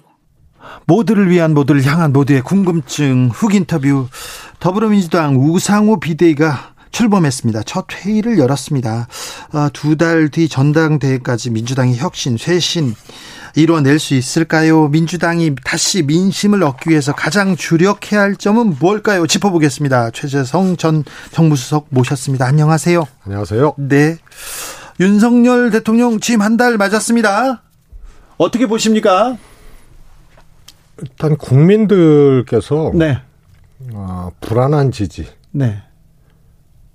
지지를 하긴 하는데 네. 불안한 네. 당연히 뭐 역대 이 정권 초기에 최저 지지율이 그러니까요. 지지율이 더 안 올라가고 조금 또또 하향세예요. 이거 참 이런 경우는 없었어요. 그래서 그 40여 프로의 지지도 불안한 지지. 예. 왜냐하면 대통령 취임 후에 네. 지금까지 어, 국민들께 의미 있는 어떤 어, 행보, 어, 또 정책 내용들을 제시를 하질 못하고 예. 뭐 용산 집무실 출근 넣는 거, 네. 뭐 김건희 씨 논란, 먹방, 뭐 이런 이런 걸로 일관하고 이제 검사 그렇죠. 인사 자기 측근 검사들만 너무 인사에 그러다 보니까 얘기 허니문. 기간이니까 국민들이 바로 이렇게 어, 반대의 깃발로 이렇게 모이기는 어려워도 네. 지지는 그나마 반통학도 안 되는 지지는 하는데 이것도 불안한 지지. 네. 그래서 제가 보기에는 이런 여기서 일대 에, 전환점을 네. 윤석열 정부가 만들질 못하면 네. 아마 두 가지 특색이 에, 정권 내내 나타날 겁니다. 두 가지란요. 첫 번째는 어, 과거에는 어느 대통령이든 정권 초기 예. 얘는 막 70%, 네. 막 이런 80% 지지율. 막 90% 그런데 80% 갔죠. 지금 이제 50% 미만 아니에요? 네. 이 저 지지율이 고착화되고 예. 그 다음에 가장 빨리 30%의 이 지지율대로 진입하는 정권. 네. 그래서 과거 패턴을 그냥 무너뜨릴 것 같아요. 이렇게 계속하면. 그래요. 저는 그렇게 생각이 됩니다. 네. 왜냐하면 그 포인트가 없어요. 네. 국민들이 지지하고 어, 힘을 주고 잘하라고 어, 응원하고 네. 잘했다고 박수 칠 만한 포인트와 가능성이 현재까지는 없기 때문에 네. 일대 전환점을 만들어내지 못하면은 네. 저지지율과 가장 빠른 어 30%대 진입하는 네. 그런 그런 정부가 될 가능성이 큽니다. 자, 문재인 정부의 핵심이었고 문재인 정부 청와대 정무수석을 했습니다. 자, 이 터닝 포인트를 만들어내지 못하면 계속해서 이게 아, 이렇게 이렇게 저 지지율로 갈 거라고 했는데 터닝 포인트를 만들 뭐 계기가 좀 있어야 될 것 같은데 좀 하나 가르쳐 주십시오. 이렇게 아니, 우선- 주십시오. 우선 대통령의 생각과 인식이 네. 바뀌어야죠. 인식이 바뀌어야 된다. 뭐냐면 국민들 입장에서는 국민들을 위한 대통령이 돼야 되는데 네. 지금까지는 전혀 그런 것을 보여주질 못했거든요. 근데 실질적으로 대통령의 인사라든가 생각 자체가 네. 굉장히 협착돼 있거든요. 네.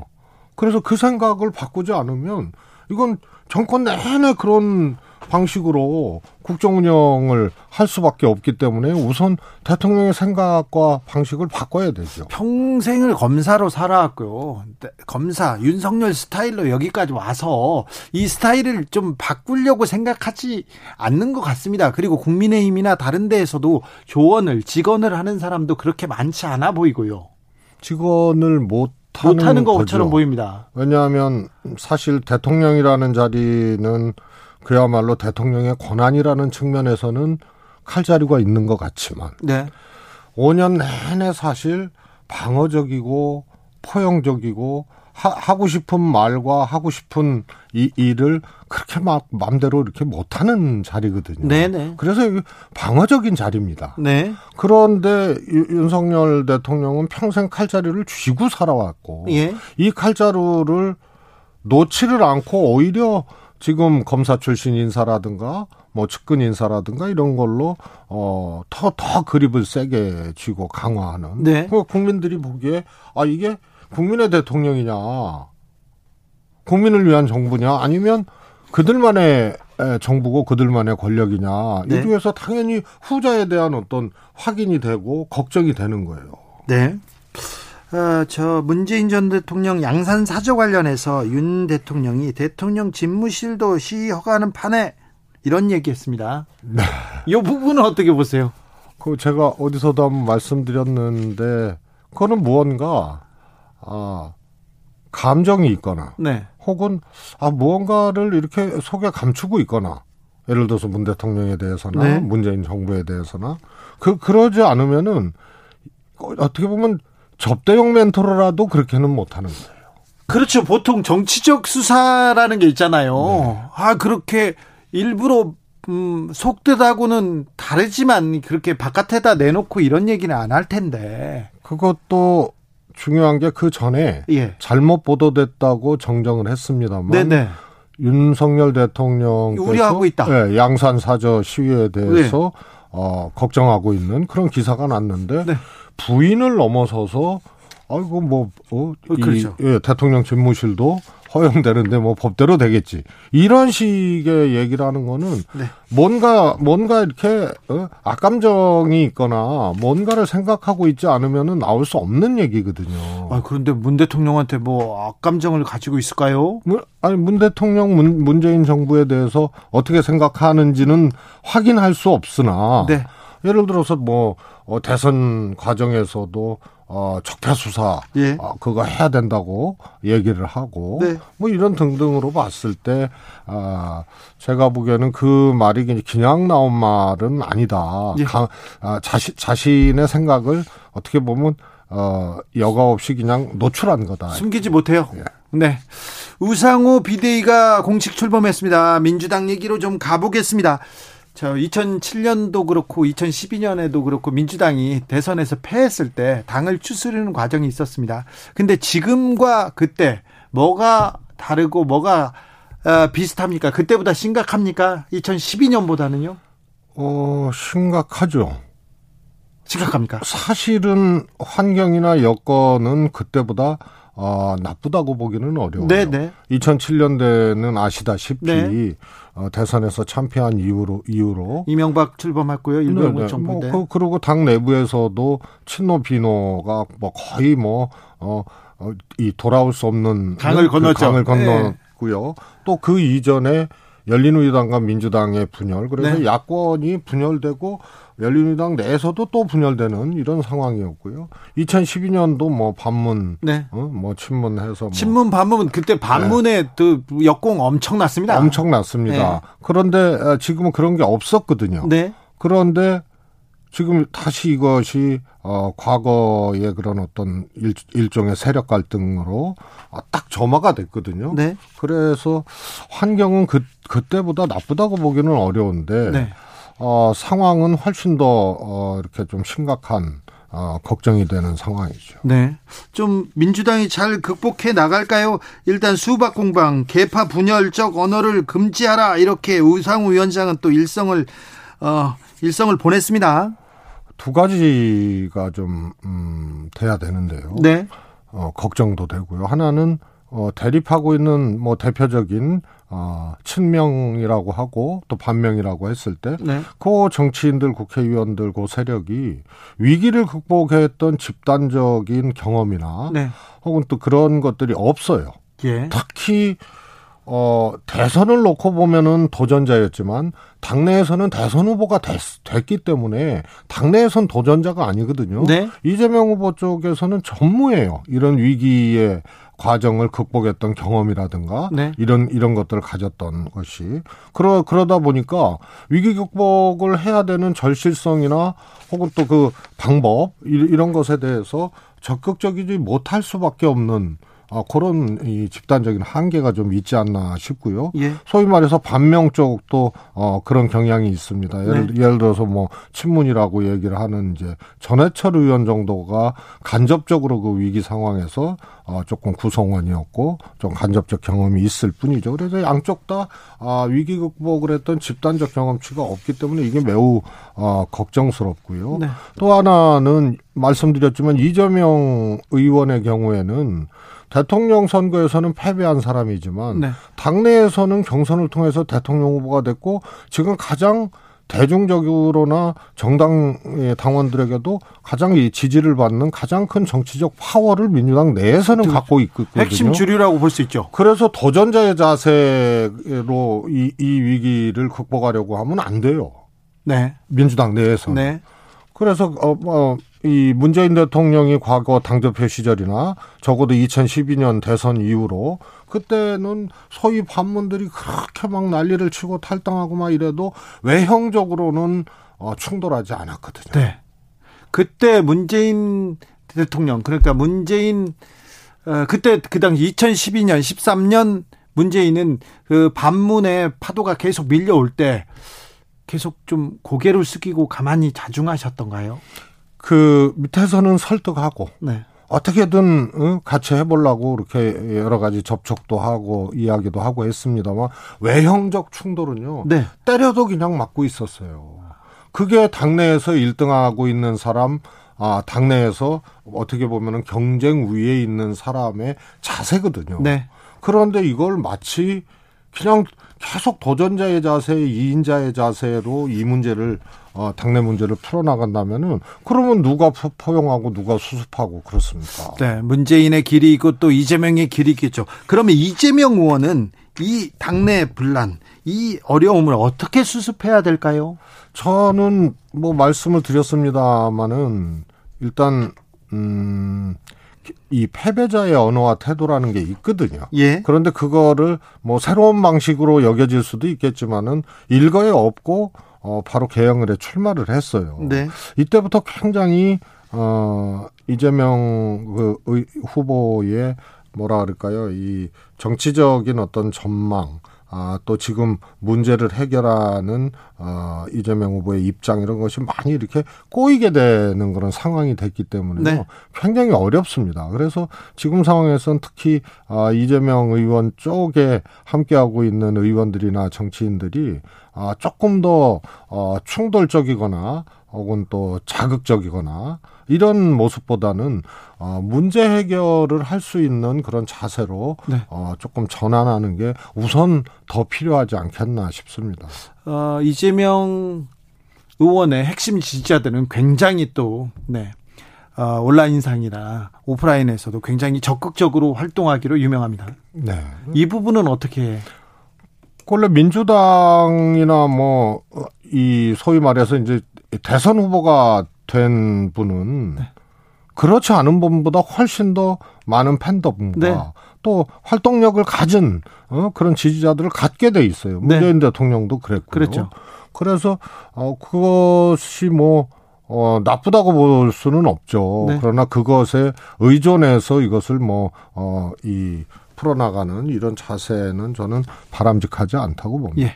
이광재 전 의원이 이재명, 홍영표, 전해철 세 분은 불출마하는 게 낫겠다 이런 의견을 피력했는데 어떻게 보시는지요? 아, 저는 이, 그렇게 해서, 그렇게 정리되면, 그 나름대로 의미도 있고 괜찮은데, 네. 그것이 되지 않으니 문제인데, 네. 예? 그게 되겠습니까? 그러면은 출마를 하고 경쟁을 하더라도 네. 최소한의 아, 이 정당적인 기준, 도의, 예? 책임감 이런 것들을 어떻게 당적으로 만들어내느냐 네. 이런 문제가 훨씬 더 어, 현실적이지 않나 싶습니다. 민주당의 대표적인 전략가여서 제가 묻겠습니다. 이재명 의원은 음, 차기 당권에 도전하겠죠? 저는 뭐 그건 이, 이 도전 안 할 가능성이 제로 퍼센트라고 봅니다. 도전 안 할 가능성이 제로 퍼센트. 그래, 그래서 당권- 뭐 그런 말씀 하셨잖아요. 아직 시간이 많이 남아 네네. 있어 갖고 뭐 생각해 보지 않았다. 네. 근데 그거는 나갈 것인가를 생각해 보지 않은 것이라기보다 안 나갈 것인가에 대해서 생각해 보지 않을까. 이, 이, 이재명 의원의 스타일을 에, 봤을 알았다. 때 네. 아, 뭐 이런 거 아닌가 싶어요. 당권에 이렇게 출마하면 이재명 의원이 당선될 가능성이 매우 높지요. 매우 높습니다. 네. 예. 매우 높기 때문에 네. 이 전당대회 이후도 봐야죠. 그렇죠. 이후에 어떻게 해야 됩니까? 아니 그러니까 지금의 오류나 네. 지금의 어, 부족함이 전당대회 이후에 어 이 만약에 당권을 이재명 이 의원이 네. 잡게 됐을 때 그 이후의 상황은 그 당권 잡은 사람을 어렵게 만드는 거예요. 매우 어렵습니다. 그렇습니다. 문, 문재인 민주당 당대표 굉장히 괴로워했습니다. 당대표 시절 아우 너무 힘들다고 여러 번 이렇게 뒤에서 조용히 토로하셨습니다. 그뭐 이루 말 말할 수 없었죠 정말. 네네. 예. 그런데 그래서 제가 아 지금까지의 이재명 의원의 정치했던 방식 네. 이런 것을 적어도 당내에서는 바꿔야 된다. 네. 도전자의 위치가 아니다. 네. 그런 점을 꼭 예, 말씀드리고 싶습니다. 알겠습니다. 자, 김건희 여사 의 행보에 대해서 좀 거기에서도 한 한 한점한 가지만 조언해 주십시오. 자, 어떻게 하면 국민의 마음을 살 수 있을지. 마음을 사, 사, 사기는 일단 첫 단추부터 잘못 깼잖아요. 잘못 그 깼습니다. 후보 후보자 시절에 네.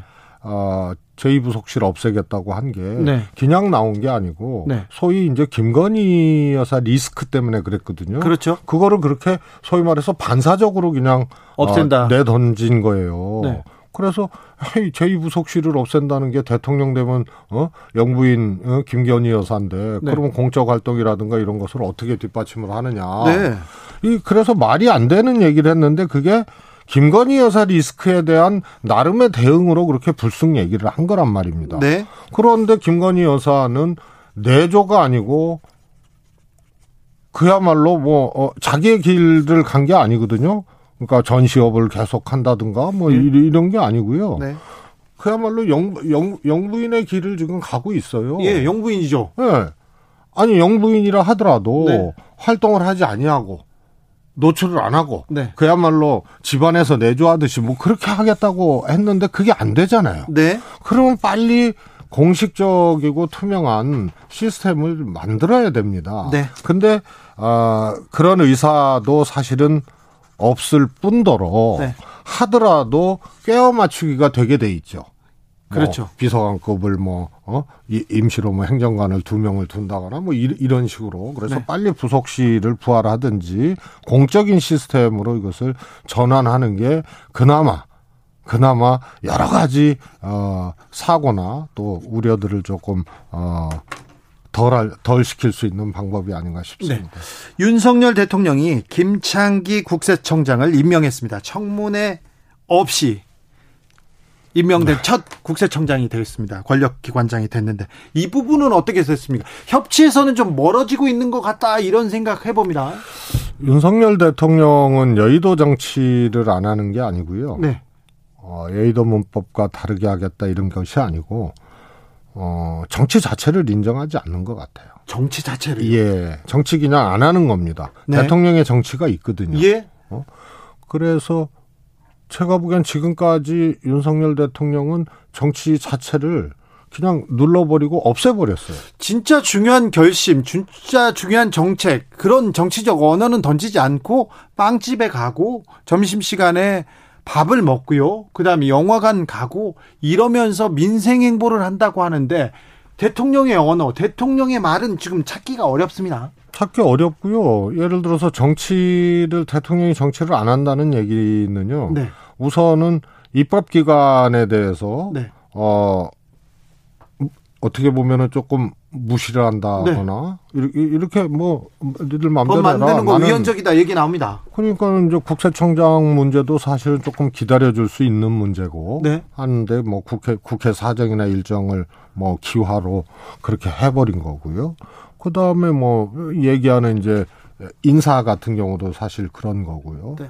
그 다음에 이제 검수안박 합의된 것이 파기됐잖아요. 예. 그 국회의장 네네. 중재로 그것도 사실 대통령의 흔적이 보이거든요. 네. 그래서 이런 것들이 아예 그냥 정치를 안 하겠다는 얘기 같아요. 대통령이 정치를 안 하면 뭐 합니까? 지금 아, 정치를 안 안. 하고 있잖아요. 아 그래요? 정치를 그냥 어? 누, 누르고 있는 거잖아요. 피해가거나 누르고 있거나. 그래서 새로운 방식으로 하겠다. 네. 새로운 문법으로 하겠다가 아니고 아, 그냥 어- 없는 거예요. 그래서 윤석열 대통령에게는 정치가 제가 보기엔 보이지가 않아요. 아 그래요. 음. 예를 들어서 지금 또 하나 있죠. 그 민들레. 예. 민들레도 청와대 정무수석 있잖아요. 네. 그리고 대통령도 정당인이거든요. 그렇죠. 그래서 각 정당마다 당과 대통령과의 관계라는 당원 규정이 있을 거예요. 민주당은 있습니다. 예. 그래서 어 뭐 대통령과 당, 이 당과의 관계라는 규정이 있는데 그래서 당인으로서의 대통령이고 정당의 이름으로 집권한 거거든요. 그렇죠. 그, 그런데 민들레 소위 말해서 윤핵관이 관련된 네. 민들레 그다음에 권성대 원내대표가 그걸 또 문제 제기를 했고 예. 장재원이 빠지면서 일단락이 되는 것 같지만 하여튼 민들레는 출, 출범을 하게 되는 거거든요. 예. 이 사이에서 정치가 안 보여요. 대통령의 정치가 있어야죠. 정무수석도 있고. 네. 어? 그, 왜냐하면 여당 소속 대통령이기 뒤에서 때문에. 몰래 조용히 하지 않을까요? 안, 안 했기 때문에 저는 그런 일이 나타났다고 보고- 보고요. 예. 그런 이제 정무적 정치적인 역할을 했는데도 그런 일이 나타났으면은 그거는 뭐 벌써 뭐 벌써 레임덕도 아니고 네. 정, 정말로 우스운 일이죠. 알겠습니다. 대통령이 정치를 안 하고 있다. 이 부분에 대해서는 좀더 다시 한번 들어봐야 되겠습니다. 곧 모시겠습니다. 지금까지 최재성 전 청와대 정무수석이었습니다. 감사합니다. 감사합니다. 정치 피로, 사건 사고로 인한 피로, 고달픈 일상에서 오는 피로. 오늘 시사하셨습니까? 경험해 보세요. 들은 날과 안 들은 날의 차이. 여러분의 피로를 날려줄 저녁 한 끼 시사. 추진우 라이브.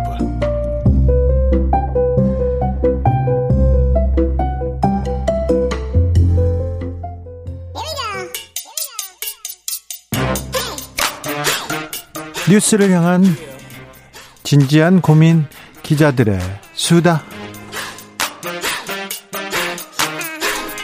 라이브 기자실을 찾은 오늘의 기자는 은지혁이요. 시사인 김은지입니다. 네, 김은지 기자. 주말은 어떻게 보내십니까? 주말요? 네, 뭐 취재했다고 하려고 다릅니다. 취재했다고 하려고 그러죠. 아, 좀 쉬기도 하고요. 네. 아니, 국장이나 데스크한테는 취재했다고 하는데 예. 실제 뭐 했어요? 예, 요새는 어떻게 보내십니까? 예, 요새 정치부 계속, 있어가지고요. 네. 예, 선거 끝났으면 조금 좀 쉬엄쉬엄 가야, 가도 되는데 예. 아직도 바쁩니까? 뭐 뉴스가 또 계속 나오고 있고요. 대통령실을 중심으로 나온 이슈들도 팔로우해야 되는 것들이 있다 보니까. 네. 예. 뭐 물론 토요일은 좀 쉽니다. 알겠어요. 네, 좀 쉬어야죠. 자, 첫 번째 준비한 뉴스부터 가보겠습니다. 네, 소위 국정원 엑스파일이 주목받고 있죠. 돌아온 박지원, 박지원의 입에서 뭐가 나올지, 어우, 입을 뗄 때마다 폭탄이 하나씩 터집니다. 네, 뉴스메이커입니다. 네. 이 국- 소위 국정원 엑스파일 존재를 라디오에서 이야기를 하면서요. 이 박지원 원장이요. 이렇게 혼자 산책을 이렇게 하시는데 고미 고심을 합니다. 그리고 다 이게 의도된 발언입니다. 어 이거 너무한 거 아니야? 이거 실수 아니에요. 다 의도된 실수고요. 의도된 발언이 선을 넘기도 합니다. 제가 본 박지원 원장은 그렇습니다. 네, 그래서 소위 정치 구단이라고 불리고요. 네. 이번 상황에서도 소위 치고 빠진 것들이 굉장히 많습니다. 자 어떻게 해요? 네, 그러니까 어떤 연예인과 썸씽이 있다 이런 식으로 하면서 정치인들의 존재에 대해서 정보를 내가 다 알고 있다라는 취지의 뉘앙스로 이야기를 했고요. 그렇죠. 심지어 윤석열 대통령에 대해서도 조난 자료가 존재할 가능성에 대해서 언론 인터뷰를 했습니다. 그렇죠. 가능성에 대해서 그렇지 꼭 있다 없다 이렇게 정확하게 얘기하지는 않습니다. 네, 이제 그러다 보니까 여권에서 거센 반발이 일고 있고요. 네. 국정원에서도 문제 제기를 하고 있습니다. 네. 왜냐하면 이게 이제 법 위반이 될 수 있는 부분이 되기 때문에 역대 부적절하다. 국정원장 중에 일- 언론 인터뷰를 하거나 어디 가서 페이스북에 글을 쓰고 그런 분들은 없었어요. 그런데 에, 시- 저기 박지원이지 않습니까? 박지원의 특수성이 있습니다. 네. 네, 이제 그러다 보니까 박지원 전 원장이 앞으로 공개 발언 시 유의하겠다라고 하면서 한 발 물러서면서 사과를 했습니다. 오, 그건 또 나 인정 사과하고 또 나가면서 또 얘기합니다. 네, 이제 여러모로 좀 정치적으로 국정원을 활용한 게 아니냐 뭐 이런 비판들을 사왔는데요. 그렇죠. 제가 조금 더 관심을 가지는 것은 국정원 조난 자료에 관련해서 이것을 좀 우리가 해묵은 과거를 좀 넘어서야 된다라는 생각이 들었습니다. 역사적으로 계속 국정원 조난 자료, 조난 파일은 계속 문제가 됐습니다. 정권이 바뀔 때마다 어 국정원이 나한테 뭐라고 썼지, 어 내 주변은 뭐라고 썼지 거기에 대한 아 궁금증을 그 떨쳐버릴 수가 없거든요. 그래서 전 정권 아주 좀 전전 대통령들은 어땠냐면요. 그 조난 파일 좀 가져보, 가져와 보세요. 그러면서 청와대에서 밤에 읽잖아요. 너무 재밌어가지고 그 밤 가는지를 몰랐다. 이런 얘기를, 네, 전전 대통령이 하는 얘기를 어디서 들었습니다. 네. 그- 그러니까 이제 박지원 전 원장 같은 경우에도 그런 이야기를 하잖아요. 그러니까 네. 정보가 권력의 핵심이다라는 식의 이야기를 하는 건데요. 네. 그렇기 때문에 더욱더 절, 단절해야 된다라는 것이 중요한 부분이 있습니다. 네. 폐기해야 된다는 논란이 이번 기회에 다시 나오고 있는데요. 문재인 정부에서는 아이오라고 해서 국내 정치 파트를 아예 없애버리기도 했습니다. 그렇죠. 그래서 국내 정보원들이 정, 정치, 그리고 뭐 민간인을 만나는 것 자체를 아예 금지했어요. 네, 윤석열 대통령도 독대에 보고받지 않겠다 이렇게 밝히고 있긴 한데 네. 더 나아가서 법으로 이제 이걸 좀 없애야 된다라는 목소리가 지금 나오고 있거든요. 어, 과거에 국정원 댓글을 수사한 검사가 윤석열이고 그 이후에 국정원의 정치 개입 에 대해서 수사를 한 사람이 윤석열 한동훈입니다. 그래서 자기네들도 정보 보고 받지 않겠다고는 하고 있으나 네. 네, 그래서 이제 문재인 정부에서 국정원이 이명박 정부 시절 청와대에서 18대 국회의원 사찰 보고서 168건 보낸 사실이 있다고 국회에 밝힌 바가 있었는데요. 네. 작년에 한참 논란이 된 바가 있습니다. 아마 그렇죠. 기억을 하실 텐데 재보궐 선거 앞두고 국정원에서 이런 이야기들을 해서 또 정치권에서 논란이 된 바가 있는데요. 네. 그 당시에 또 시민단체에서 오랫동안 내 나라 내 파일이라고 해서 그런 사찰 파일들을 본인이 정보 공개 청구해서 받았습니다. 예. 모두 다 나온 건 아니고요. 소송을 해서 좀 지난한 과정을 거쳐가지고 겨우 받아봤거든요. 저도 일부 받았는데 일부 받았는데 세 페이지에서 한 세 줄 말고는 다 지워놨어요. 그래가지고 뭐 어떤 내용인지는 모르겠더라고요. 제 파일에 대해서도 저도 많이 들었는데 아, 좀 황당무계하고 전혀 사실이 아닌 내용들도 많더라고요. 네, 이제 이런 것이 정치 공작에 악용되고 있기 때문에 없애야 된다라고 하는 것인데 작년에 박지원 원장이 이러한 과거의 국정원의 민간인 불법 사찰에 대해서는 사과를 했었는데 네. 더 나아가서 특별법 제정까지는 가지 못했습니다. 그런데 이거 관련법 만들자 이런 얘기가 나왔던 것도 같은데 네, 근데 국회에서 결국은 제대로 이걸 처리하지 못하고 유야무야 넘겨버린 건데요. 네. 작년에 결의안만 통과시켰습니다. 그래요? 우리가 앞으로 이렇게 하지 말자라는 결의안은 사실은 구속력이 없기 때문에 무엇을 더 해결할 수 있는 것들은 아니거든요. 네. 그래서 지금이라도 국회에서 좀 이런 특별법을 제정해서 통과시켜야 된다라는 생각이 듭니다. 국정원의 정치 개입 아예 막겠다고 제도를 만들었습니다. 그래서 법도 만들고 그랬는데 과거에 잘못한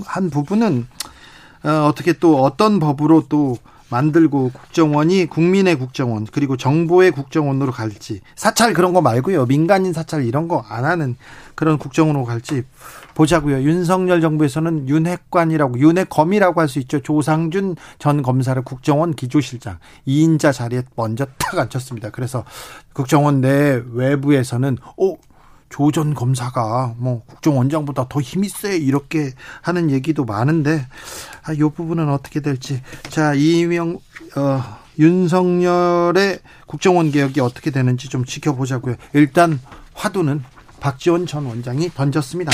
자 다음 뉴스로 가볼까요? 네, 방송 출연 직전에 자기가 산 주식을 홍보하 사고요. 그리고 가격이 오르자 팔아버린 이것이 불법일까요, 아닐까요? 불법이죠. 사기 아닙니까 사기. 그렇죠. 이제 문제가 있는 행동이고요. 직관적으로 딱 듣기에는 주식 시장을 교란시키는 행위로 보이잖아요. 맞죠. 사기죠. 교란 행위죠. 미꾸라지 같은 행위죠. 자기가 산 주식을 나와가지고는 안 산 척하면서 홍보하고 예. 그런데 1, 2심에서 무죄를 받았습니다. 이거 그 문제가 있었어요. 저는 판사님들 이게 어떻게 무죄입니까? 저는 좀 항변하고 싶더라고요. 그런데 네, 대법원에서, 대법원에서? 뒤집어졌습니다. 네. 그러니까 이제까지 1, 2심은 관련된 법조항이 없기 때문에 무죄다 이렇게 이야기를 한 바가 법조항이 있는데요. 없어서요. 네, 그러니까 입법 사각지대에 있기 때문에 처벌할 수 없다. 문제는 있지만 그럼 법을 만들어야죠. 했는데 이건 안 되는 것 같아요. 네, 뭐 국회 역할이기도 하지만 대법원에서 좀 더 적극적으로 해석을 했습니다. 네. 자본시장법 위반 혐의로 기소된 A 씨에 대해서 네. 무죄를 선고한 원심을 파기하고 다시 다퉈라 이렇게 돌려보냈습니다. 다시 다퉈야죠. 이런 부분 지금은 큰 범죄 큰 범죄자들 그 뭐냐 집 넘어가서 훔치거나 이렇게 강도짓 하지 않습니다. 화이트 칼라 범죄 이렇게 주식 크게 뭐 M&A 이런 데서 큰 범죄 저지릅니다. 이런 사람들 뿌리 뽑아야죠. 엄청난 피해자를 만들지 않습니까? 네. 이분이 한 한국경제 TV에서 활동했다면서요? 네, 전- 2009년부터 그렇습니다. 저는 한국경제 TV 이 언론사의 책임 적지 않다고 봅니다. 네, 당연히 이제 관리 감독 책임도 분명히 있는데요. 증권 방송 전문가로 활동하는 A 씨가 검찰 공소 사실에 따르면 이제 2011년 10월 4일 안랩 주식을 30억 원 가량 샀다라고 합니다. 안랩이요. 그리고 나서 이제 그거를 딱 숨기고 나서는. 사람들한테 추천을 한 거죠. 그러니까 가격이 쭉 오르죠. 오르면 예. 팔고. 네, 그렇게 해서 23억 원 상당의 차익을 취득했다라고 합니다. 이건 뭐 주가 조작 아닙니까? 사실 뭐 그런 지점들이 아주 크고요. 그래서 자본시장법 위반 혐의로 재판에 넘겨졌었는데 이것들이 이제까지는 제대로 처벌받지 못했던 것들. 알겠습니다. 미국에서는 지금 청문회가 큰 화제라면서요? 네, 2021년 1월 6일 폭동에 관련된 내용들인데요. 트럼프 지지자들이 국회에서 당 난입한 사건 아닙니까? 네, 심지어 사람도 숨졌습니다. 경찰을 포함해서 다섯 명이 숨졌었고요. 국회의원들이 긴급 대피했던 상황이었었는데. 그래서 지금 청문회 열리고 있다면서요? 네, 그래서 13일, 15일, 16일 이렇게 이어질 예정인데 네. 트럼프가 개입했고 지시했다라고 하는 것을 밝히는 게 핵심이라고 할 수. 있습니다. 근데 좀 단서가 나옵니까? 네, 관련된 영상들 그리고 사람들의 증언 이런 것들이 있는데요. 특히 관심을 가지는 게 트럼프 전 대통령의 딸 이방카의 증언 입니다. 이번입니다. 이방카가 뭐라고 했어요? 예, 그러니까 대선 당시에 부정을 발견할 수 없었다라고 하는 법무부 장관의 이야기를 존중한다라고 밝혔는데요.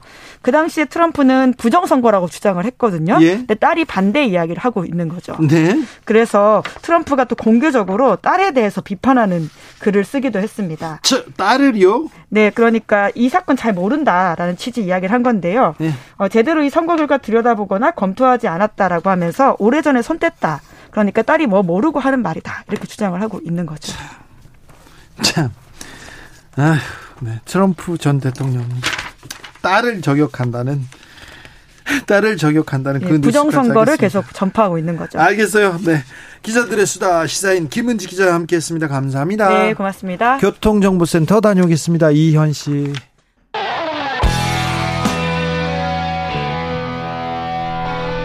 스치기만 해도 똑똑해진다. drive through 시사 주진우 라이브.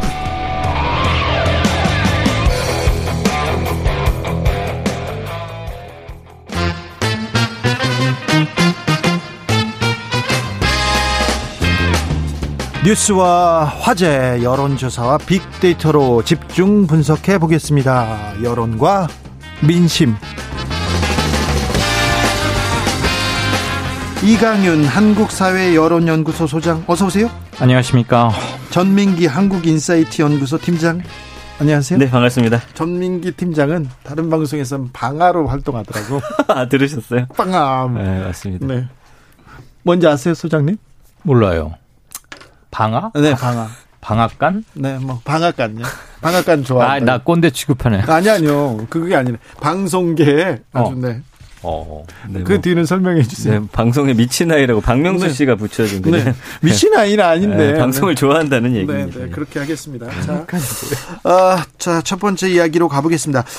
윤석열 대통령 네. 취임 초기입니다. 그리고 선거도 승리로 이끌었습니다. 그랬죠. 그런데 왜 이렇게 긍정 평가가 계속 하락합니까? 왜 지지부진합니까? 그 이유를 어디서 찾아야 합니까? 이강윤 소장님? 우선 추세부터 말씀드릴까요? 조사 개요. 아, 추세를 말씀드리겠습니다. 네. 리얼미터 조금 이따 말씀드리면 리얼미터나 제가 소장으로 있는 KSOI가 오늘 발표를 했는데 두 군데 다좀 긍정 약간 약간 하향세죠. 긍정은 줄고 부정은 조금 늘어서 네. 긍부정 격차가 많이 줄었어요. 근데 이게 지방선거 직전에 가장 많이 벌어졌었거든요. 네. 긍정이 높았고 부정이 낮았다. 저는 이 정도로 꼽고자 합니다. 일단 검찰 출신 인사들을 정말 곳곳 곳곳에 너무 자기 인사들 네. 검찰 인사만 쓴다. 네, 중용하고 있는데 대한민국의 인재는 검찰밖에 없느냐 이것도 있고 예. 검찰 중에서도 특히 자신이 총장이나 중앙지검장으로 있을 때 예뻐하고 호흡을 맞췄던 사람들 네. 이제 너무 편중돼 있다 이런 게 하나 있고요. 네. 박순애 교육부 장관, 김승희 보건복지부 장관 후보자들 그렇죠. 차라리 전에 추천됐던 사람들이 명관 아니냐 이런 말이 시중에 나돌 정도로 정호영 후보자 억울하네. 이 얘기 나옵니다. 예. 아, 이분들의 그 의혹 내지는 흠결로 지적되는 것들도 만만치 않더군요. 개 중에는 지금 음주운전 하다 한 번 걸리면 평교사분들 쭉 30년 봉직하고도 교장 선생님 못 됩니다. 못 됩니다. 교육부 장관은 교장 선생님은 물론 물론 모든 유치원부터 전 대학교까지 모든 걸 하는데 과연 자격이 있느냐. 네. 근데 그거에 대해서 윤석열 대통령께서는 뭐 가벌성을 따져봐야 된다는 등 그때 검- 상황을 또 챙겨 채- 챙겨봐야 된다고 합니다. 마치 검사가 음주운전 피의자를 기소할지 말지를 그저 현미경 같은 법률가로만 다룬 듯한 태도에서 조금 대통령 장관 인사는 그런 게 아닌가 하는. 그런 게 있었고요. 예. 또 하나는 이른바 도어 스태핑이라는 영어가 요즘 유행이던데 그렇죠. 대통령 충, 출근길에 로비 같은 데서 기자들하고 즉석 예. 숏 인터뷰 주고받지 않습니까? 물론 가볍고 못 보던 풍경이고 소통을 일상화한다는 점에서는 저는 긍정 기능이 있다고 보고 긍정적으로 좋은데 보는 사람들 많습니다. 네, 아니 뭐 그 모습 자체는 나쁘지 않습니다. 네. 좋아요. 그런데 간혹 정제되지 않은 말들이거나 또는 당정에 또는 주요한 포스트와 대통령의 의견 사이에 에, 일치하지 않는 뭔가 결이 달라지는 것들이 몇 번 나오는데 이게 그냥 아 내가 그럼 거기까지만 잘 몰랐나 이런 정도가 아니거든요. 네. 대통령의 말 한마디 하나는 뭐 일테면 권성동 원내대표와 어, 저기 대통령 사이에도 그랬고 뭐 민변으로 도배했었지 않느냐 옛날에는 네. 이런 것들 알고 보면 사실관계도 조금 달랐고요. 그래서 즉흥 소통 그 자체는 좋으나 정제시키고 뭔가를 좀 형식이나 법- 바꿀 필요도 있겠다. 절제도 조금 필요한 것 같긴 하고 말이죠. 네. 이런 것들에서 모종의 불안감 같은 게 조금 감지된다. 저는 이런 정도로 정리를 하고 싶습니다. 전민기 팀장님. 저는 키워드로 분석해 봤을 때 대통령으로서의 해야 할 일, 우리가 보고 싶은 그런 일들보다는 일상 쪽에 좀 초점이 맞춰준 그런 언론들의 행태도 있고요. 네. 그러니까 뭐 미사일이라는 키워드가 나오는데 미사일 쏜 날 뭐 예를 들어서 뭐 영화관을 간다. 네. 이거는 사실은 음, 국민들로서는 조금 받아들이기 힘든 부분이 아닌가 싶어요. 그러니까 어, 대통령이라면 지금 현재 경제라든지 지금 어, 사안 돌아가는 부분에 대해서 사실은 뭔가 어, 그런 목소리를 좀 듣고 싶어 하는 것 같고요. 지도자고 정치적인 예. 정치적인 메시지를 듣고 싶어 하는데 그래서 이제 감성어를 보면 어 파란 글자는 하나인데 지지하다. 이거는 그냥 무조건 일단은 믿고 보겠다라는 의견이고요. 대통령 지지한다, 믿겠다 이게 있고요. 근데 아 이상하다. 우려가 된다. 지금 잘못하고 있다. 오히려 어 후퇴하고 있다. 요런 키워드들이 보인단 말이죠. 그러니까 네. 그런 행보에 대해서 비판하는 거는 이제 다각적으로 여러 행동들에 대해서 하고 있지만 일단 뭐 어떤 성과를 내기는 짧은 시간이었고 보여준 게 크지 않기 때문에 일단은 우리는 지지하는 쪽에선 그래도 믿고 지지한다. 요게 이제 양분이 되고 있는 상황입니다. 네. 네, 개요 지금 개요 아까 아니 말씀- 그 퍼센트를 예 안 했으니까 아, 개요는 그래요? 해야 됩니까?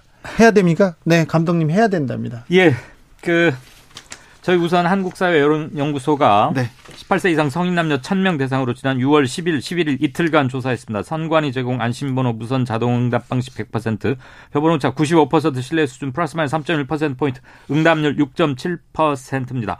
중앙선거 여론조사심의위원회나 저희 한국사회 연- 여론연구소 홈페이지 보시면 되겠고요. 리얼미터가 지난 7일에서 10일 전국 18세 이상 유권자 2,009명에게 물은 결과입니다. 자세한 내용은 중앙선거 여론조사 심의위원회 홈페이지에서 참조하시면 됩니다. 자, 그런데요.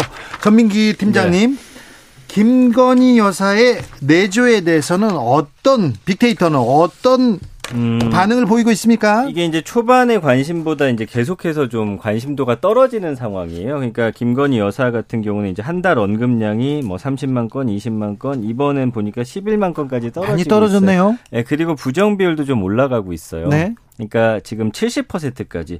사실은 이제 당선 전후 이후에 어, 긍정이 뭐 5, 60 정도 됐었는데 긍정 비율이 높았습니다. 그런데 맞습니다. 지금 근데 이제 아까 말씀드린 것과 연관이 돼 있죠. 그런 어떤 일상에 함께 하고 있기 때문에 이제는 그런 것을 이제 내조로 보기보다는 뭔가 지금 대통령이 해야 할 일을 해야 하는데 함께 다른 시간들을 자꾸 보내는 거 아니냐. 물론 그렇진 않겠죠. 뭐, 네. 뭐 하- 일을 하고 있겠지만 그런 식으로 좀 바라보는 시각이 좀 더 커지고 있는 게 아닌가 좀 분석이 됩니다. 소장님. 네.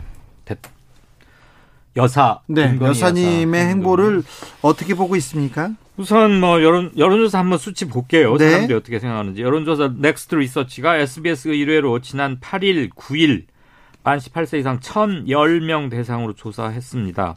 그냥 조용히 내조만 좀 집중해 주십시오. 60.6. 그냥 뭐 예전 저기들처럼 활발히 활동하라 31.3%인데 6대 3이면 뭐 두 배 차이죠. 네. 그런데 이 비율은 윤석열 당선인이 아, 윤석열 후보가 당선된 직후 했던 조사에서도 전 연령대에서 이와 매우 유사하게 나왔어요. 그러니까 약 두 달 전이나 지금이나 거의 차이가 없다. 그 말은 대통령 부인께서 영부인께서 조금 음, 좀 차분하게 이렇게 했으면 좋겠다는 여론이 아직까지도 크게 유지되고 있다. 그렇게 볼수이 있죠. 부분은 윤석열 후보가 그리고 캠프에서 앞으로 조용하게 그냥 내조하겠다, 조용한 내조하겠다, 그림자 내조하겠다 이런 얘기를 했기 때문에 이렇게 생각하시는 분들이 많은 거 아닙니까? 그렇겠죠. 그런데 지금 이 주말마다 매주 뭔가를 합니다. 않고 상시 이벤트화 되고 있잖아요. 백화점도 가고요, 신발- 빵집도 가고요. 어, 신발이 백화점이었던가요? 네. 아무튼 영화 보고 막 이러는 거. 아니 물론 퇴근하고 장 보러 간 독일 메르켈 총리로부터 우리 어뭐 아, 기- 상쾌하고 기분 좋았던 뭐 일종의 충격 같은 건 좋습니다만 그리고 대통령이 이렇게 하는 거 기본적으로 좋아요. 그리고 대통령도 주말에 시민으로서의 여유를 누릴 자유 당연히 있는데 네. 대통령이니만큼 O, T, P 상황, 시간, 장소 이런 것들을 좀 챙겨봤으면 좋겠다. 그리고 무엇보다도 이번 주말에는 어디 가서 뭐 할까. 그래서 너무 식상화되다 보면 루틴이 되다 보면 주목도도 떨어질 것이고 그다음에 어제 같은 경우는 그 방사포 이렇게 쏟는데 네. 물론 뭐 방사포는 대통령 내가 아니고 밑에서 알아서들 해 이런 내부 뭐가 있는지는 모르겠으나 좀 너무 한가해 보였다 이런 생각도 좀 들립니다. 차라리 저는 경제 비상 회의 같은 것을 하나 꾸려서 한덕수 총리 이하 모든 경제 관료들 민간 전문들 다 붙여서 지금 미국발 경제 위기가 어마어마하게 오고 있는데 하이퍼 인플레이션이 뭐냐? 금리를 계속 올리면 우리나라 은행에서 돈 빌려 사서 아파트 산 사람들 어떻게 되느냐? 물가는 어떻게 잡아야 할 것 같으냐? 세금 문제 어떻게 할래? 가계부채 좀 이런 거 공부 겸 대책을 하는 게 진짜 민심의 소재가 아닐까. 그런 메시지가 계속 나와야 될 텐데 아직은 조금 아끼고 있는 것 같습니다. 전민기 팀장님 이 부분에 대해서는 그 연관을 보면 의도나 이미지 이런 단어가 보여요. 그러니까 초반에는 물론 나쁘게 볼만한 사안들은 아니었죠. 근데 이제 반복되고 있고요. 네. 그러니까 국민들이 이제는 그렇게 한다고 해서 무조건 뭐 대통령을 좋아하고 이런 시대는 좀 저는 지났다고 봐요. 그들이 이제 어, 어 어떻게 이제 국정을 이끌어가고 사실은 뭐 경제를 어떻게 살리고 이런 구체적인 게 중요한 것이지 뭐 그들이 서민 행보를 보인다라고 해서 예전처럼 우리가 그들에게 친근함을 갖고 좀 이런 건 아니라고 봐요. 그래서 국민들이 이제는 그들이 혹은 언론이 이렇게 하는 의도에 대해서 어느 정도는 파악하고 있기 때문에 반복되면 반복될수록 지금 오히려 부정비율이 높아지고 있다는 건 좋지 않게 보고 있다라는 그렇죠. 것이죠. 예. 그리고요. 일정 짜는 사람도 고민일 거예요. 지금 취임한 지 얼마 안 됐으니까 한 네 번 정도는 이렇게 여러 이벤트를 할 수 있는데 앞으로 계속 매주 이렇게 할 거면 어디 갈 겁니까? 아니 갈 때는 많아요. 할, 때, 할 때는 많겠죠. 네. 대통령이 가는데요. 그럼 어딜 가든 화제가 되겠죠. 자, 그런데 네. 어떤 단어들이 어떤 관련어들이 계속 잡힙니까? 지금 아까도 말씀드렸지만 오히려 뭐 미사일이나 뭐 빵집 요런 그다음에 이제 교통 통제 요런 단어들이 좀 보이고 교통 통제, 있거든요. 대통령 놀이 이런 단어는 어떻게 보고 있어요? 그 제가 이제 얼마 전에 그 빵집 방문하면서 교통 통제가 이뤄진 부분에 대해서 좀 분석을 해 봤거든요. 네. 이거는 부정이 98%예요. 그러니까 어 부작용이 있다, 불편을 겪는다, 민폐다, 경로하고 있다, 문제가 크다, 혼란을 유도한다. 이게 참 논란이다. 아, 이런 걸로 자꾸 뭔가 기사를 쓰고 하는 게 안쓰럽다. 이런 식의 표현이 많이 나오고 있거든요. 네. 이걸 뭐 긍정적으로 보는 분들은 그냥, 그냥 보실 거예요. 아마. 그렇다고 이제 언급량이 막 지금 폭발적으로 늘어나서 이것 때문에 뭐 지지도를 미친 듯이 끌어내리고 그 정도는 아니지만 네. 쌓이고 쌓였을 때는 분명히 좋지 않은 역할을 할 것인데 왜이 네. 부분을 자꾸 부각하는지에 대해서는 좀 고민을 해봐야 될것 같습니다. 알겠습니다. 자세한 어, 김건희 여사 행보에 대한 여론조사는요. 어, 자세한 사항은 넥스트 리서치 홈페이지 참조하시면 됩니다. 아, 전- 아, 그리고 저도 이거 하나 말씀드릴게요. 이제 네. 빅데이터를 어디서 긁고 왔냐 이제 하신 분들이 네. 있는데 관련 기사 인스타그램, 트위터, 블로그, 커뮤니티에 있는 네. 단어를 crawling을 합니다. 그래서 키워드를 기계에 넣고 돌려서 이제 연관어하고 긍부정 감성을 뽑아내고 있습니다. 알겠습니다. 네, 이해가 됐습니다. 아, 정치권으로 가볼까요? 여야 당권 경쟁 얘기 나오고요. 또 당내에서 치열하게 토론하고 있습니다. 민주당으로 먼저 가보겠습니다. 민주당에 대해서는 어떤 여론, 어떤 여론이 가장 큽니까? 주목해야 될 여론요. 네, 지난주 금요일 토요일 이틀간 아까 말씀드린 개요입니다. 이재명 의원이 8월 전당대회에서 당대표에 출마하는 거 어떻게 생각하십니까? 나는 반댈세 54%. 어, 괜찮은 것 같은데 39% 이렇게 나왔어요. 근데 이건 국민 전체 설문에 응답한 모든 사람 대상이고요.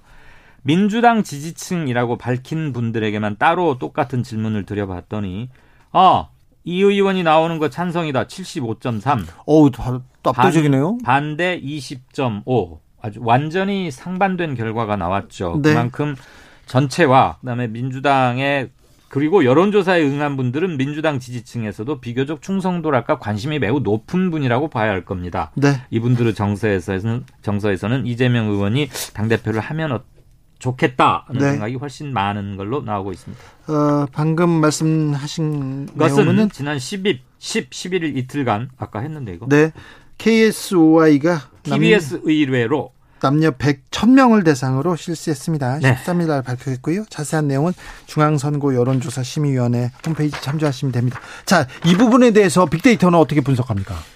일단 빅데이터 상에서는 이재명 어 이제 의원이죠. 어 이야기는 계속 조금씩 줄어들고 있어요. 지금 정체로. 정치권이라든지 뭐 요런 음, 정치 뉴스는 조금 줄어드는군요. 네네 관심도가 많이 떨어지고 있습니다. 그 전주에 어 50만 건이 언급됐는데 지금 음, 30만 건 정도로 줄어들었어요. 그래도 물론 관심이 많은 거긴 합니다만 어 제가 이제 빅데이터로 봤을 때 키워드는 당 내에서의 어떤 당권을 두고 다투는 부분에 대한 키워드들이 상당히 많이 있거든요. 그러니까 이 부분에 지금 오히려 국민들은 좀 관심을 갖고 있는 것 같아요. 그래서 네, 어떤 얘기로? 뭐 이재명, 반 이재명, 뭐 이낙연, 그다음에 뭐 음, 그다음 친문 뭐 이런 식의 키워드들이 나오고 있거든요. 네. 그래서 지금 그 안에서의 어떤 내분에 대해서 좀 가장 관심을 갖고 있는 것 같고요.